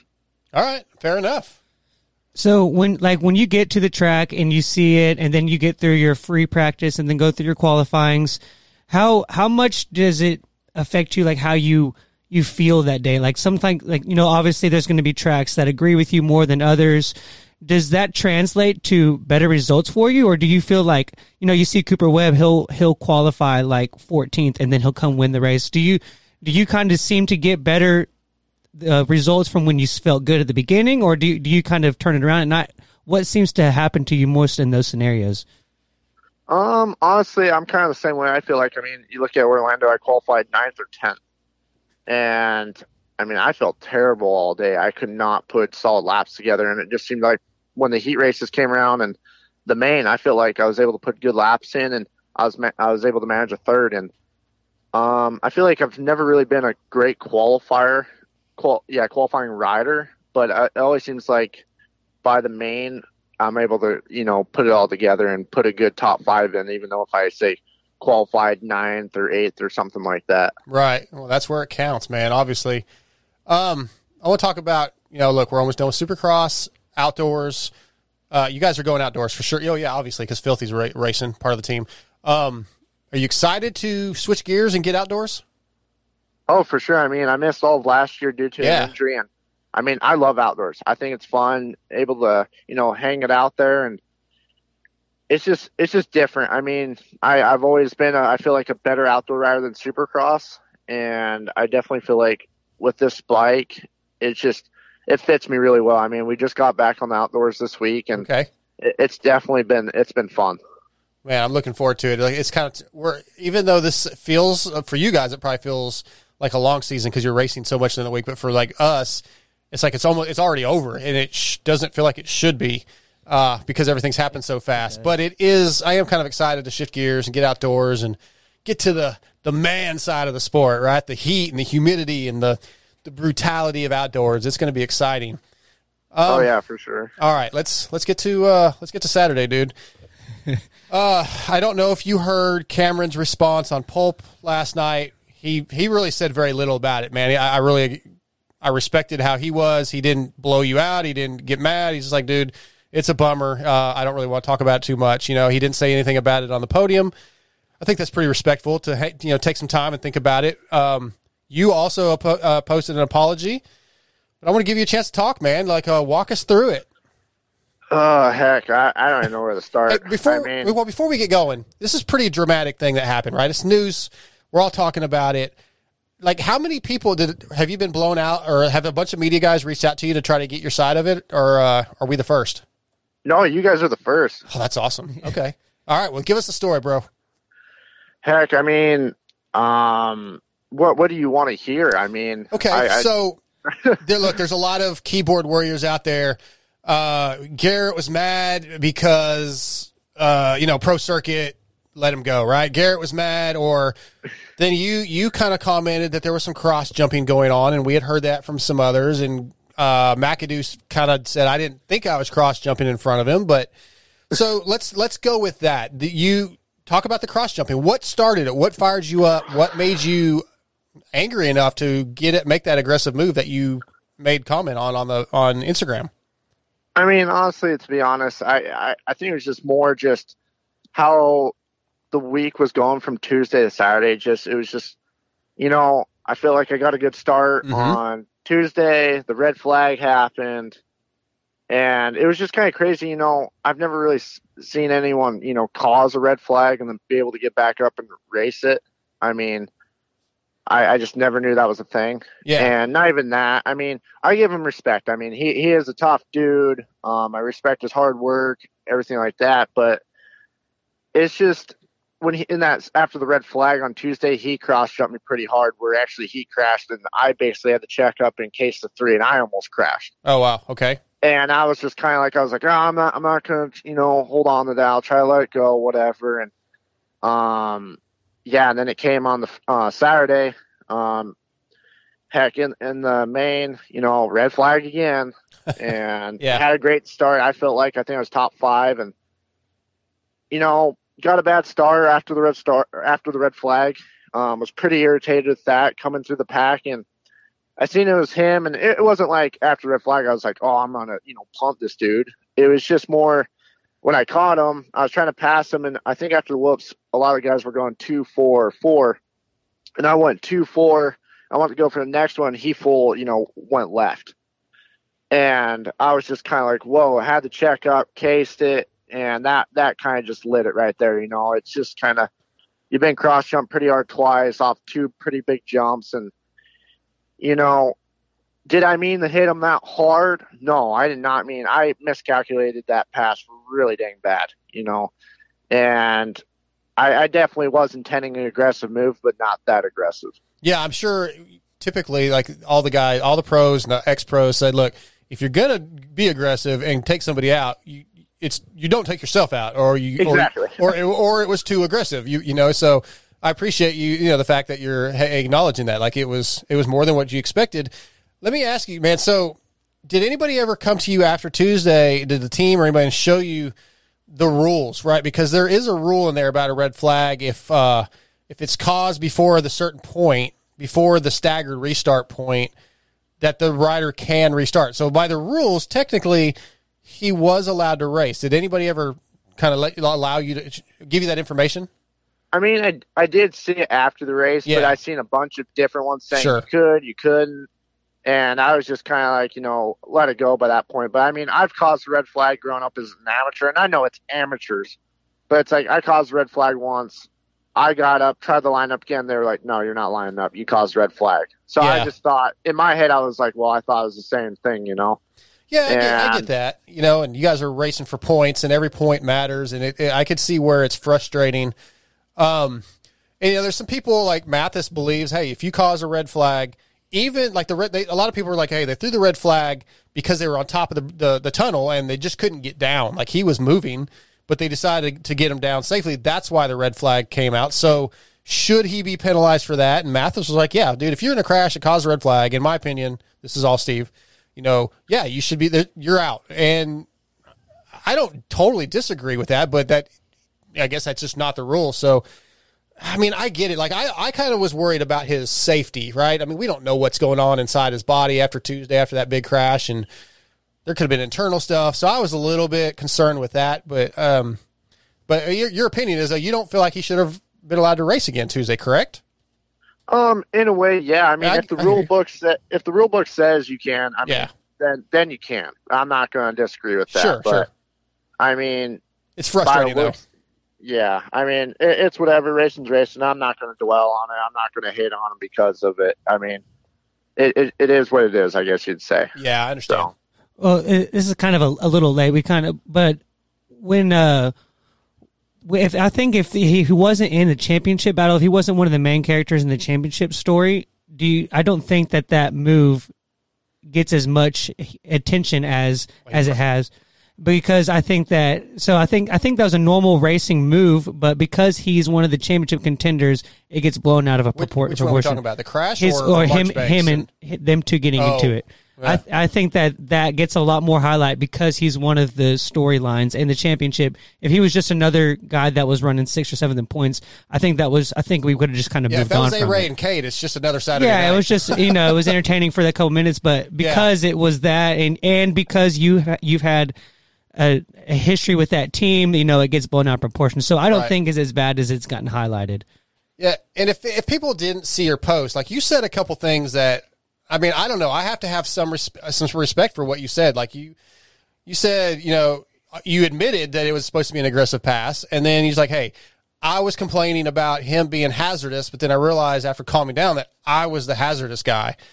And, and I think it, it's sort of like when Dino apologized after getting in the way at Houston two or whatever. It's like it takes it takes a big man to admit that they made a mistake, especially nowadays with social media and all the keyboard warriors. Like, it, you kind of want to just be like, you know what, f you. I don't owe you anything, but you did it.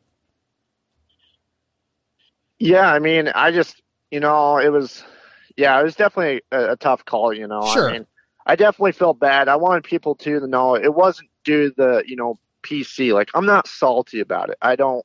I have nothing against them. They were like I said in my post. They were they were a great team.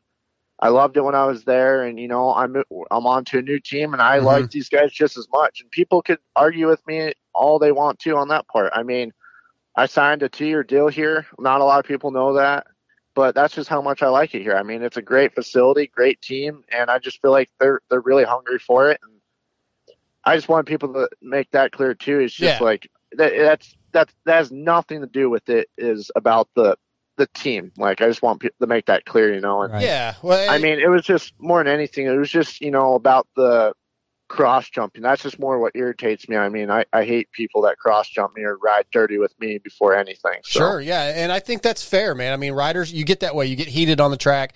I mean, look, dude. One of my be- better friends, I was talking to him today when I posted that you were coming on. He was like, "Is he going to admit that he was mad at Pro Circuit?" And like, he just he's not gonna he's not gonna care what you say.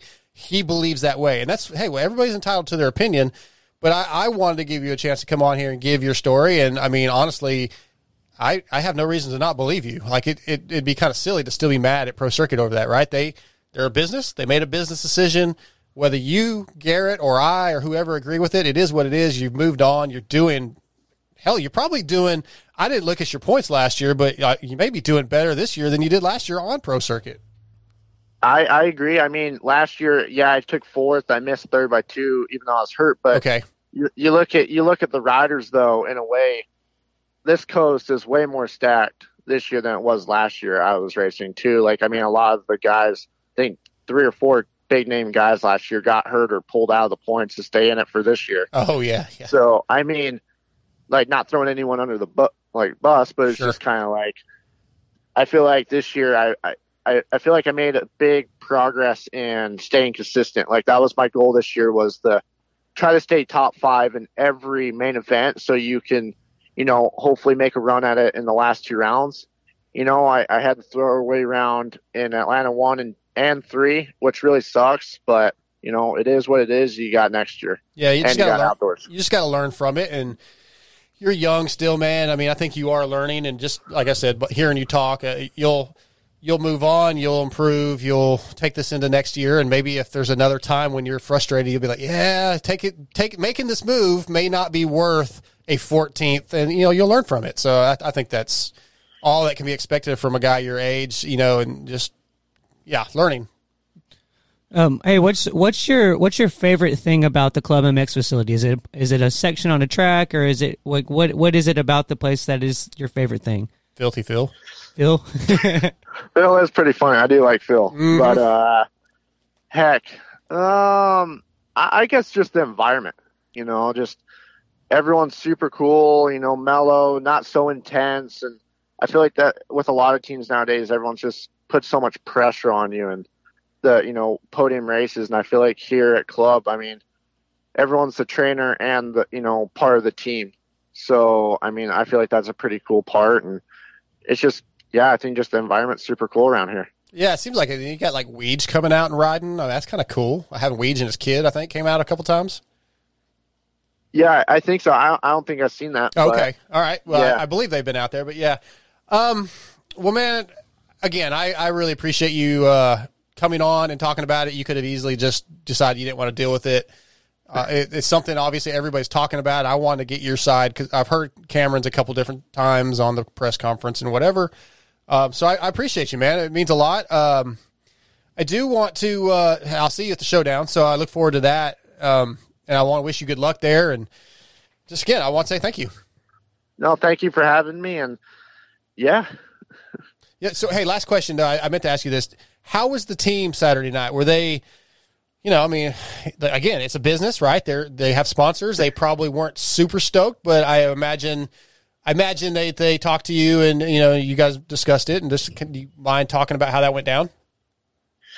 I mean, yeah, I heck, I mean, they're pretty bummed about it. They're Sure. just kind of like, you know, that wasn't the very, very smart decision to do. And I was like, yeah, I think you don't have to tell me that. But right, right, okay. I mean, it was just kind of like everyone was just kind of like, you know what, it happens, move on, and we'll we'll we'll deal with it and see what happens. And Yeah. yeah, it, it was. I think they were more surprised for how how blown out it, it got. But I mean, we're getting through it. We'll be fine. So Well, it'd be good to have uh, a, basically two, another two week break, maybe to die down a little bit. We'll come back for the showdown, and uh, maybe yeah, maybe get a podium. yeah, for sure. All right, Garrett. Hey, man, thank you so much. You uh, you have a good rest of the week, and we'll talk to you again soon. All right, so, sounds good. Thank you for having me. Yes, sir. Thank you. Bye. Yep. Bye.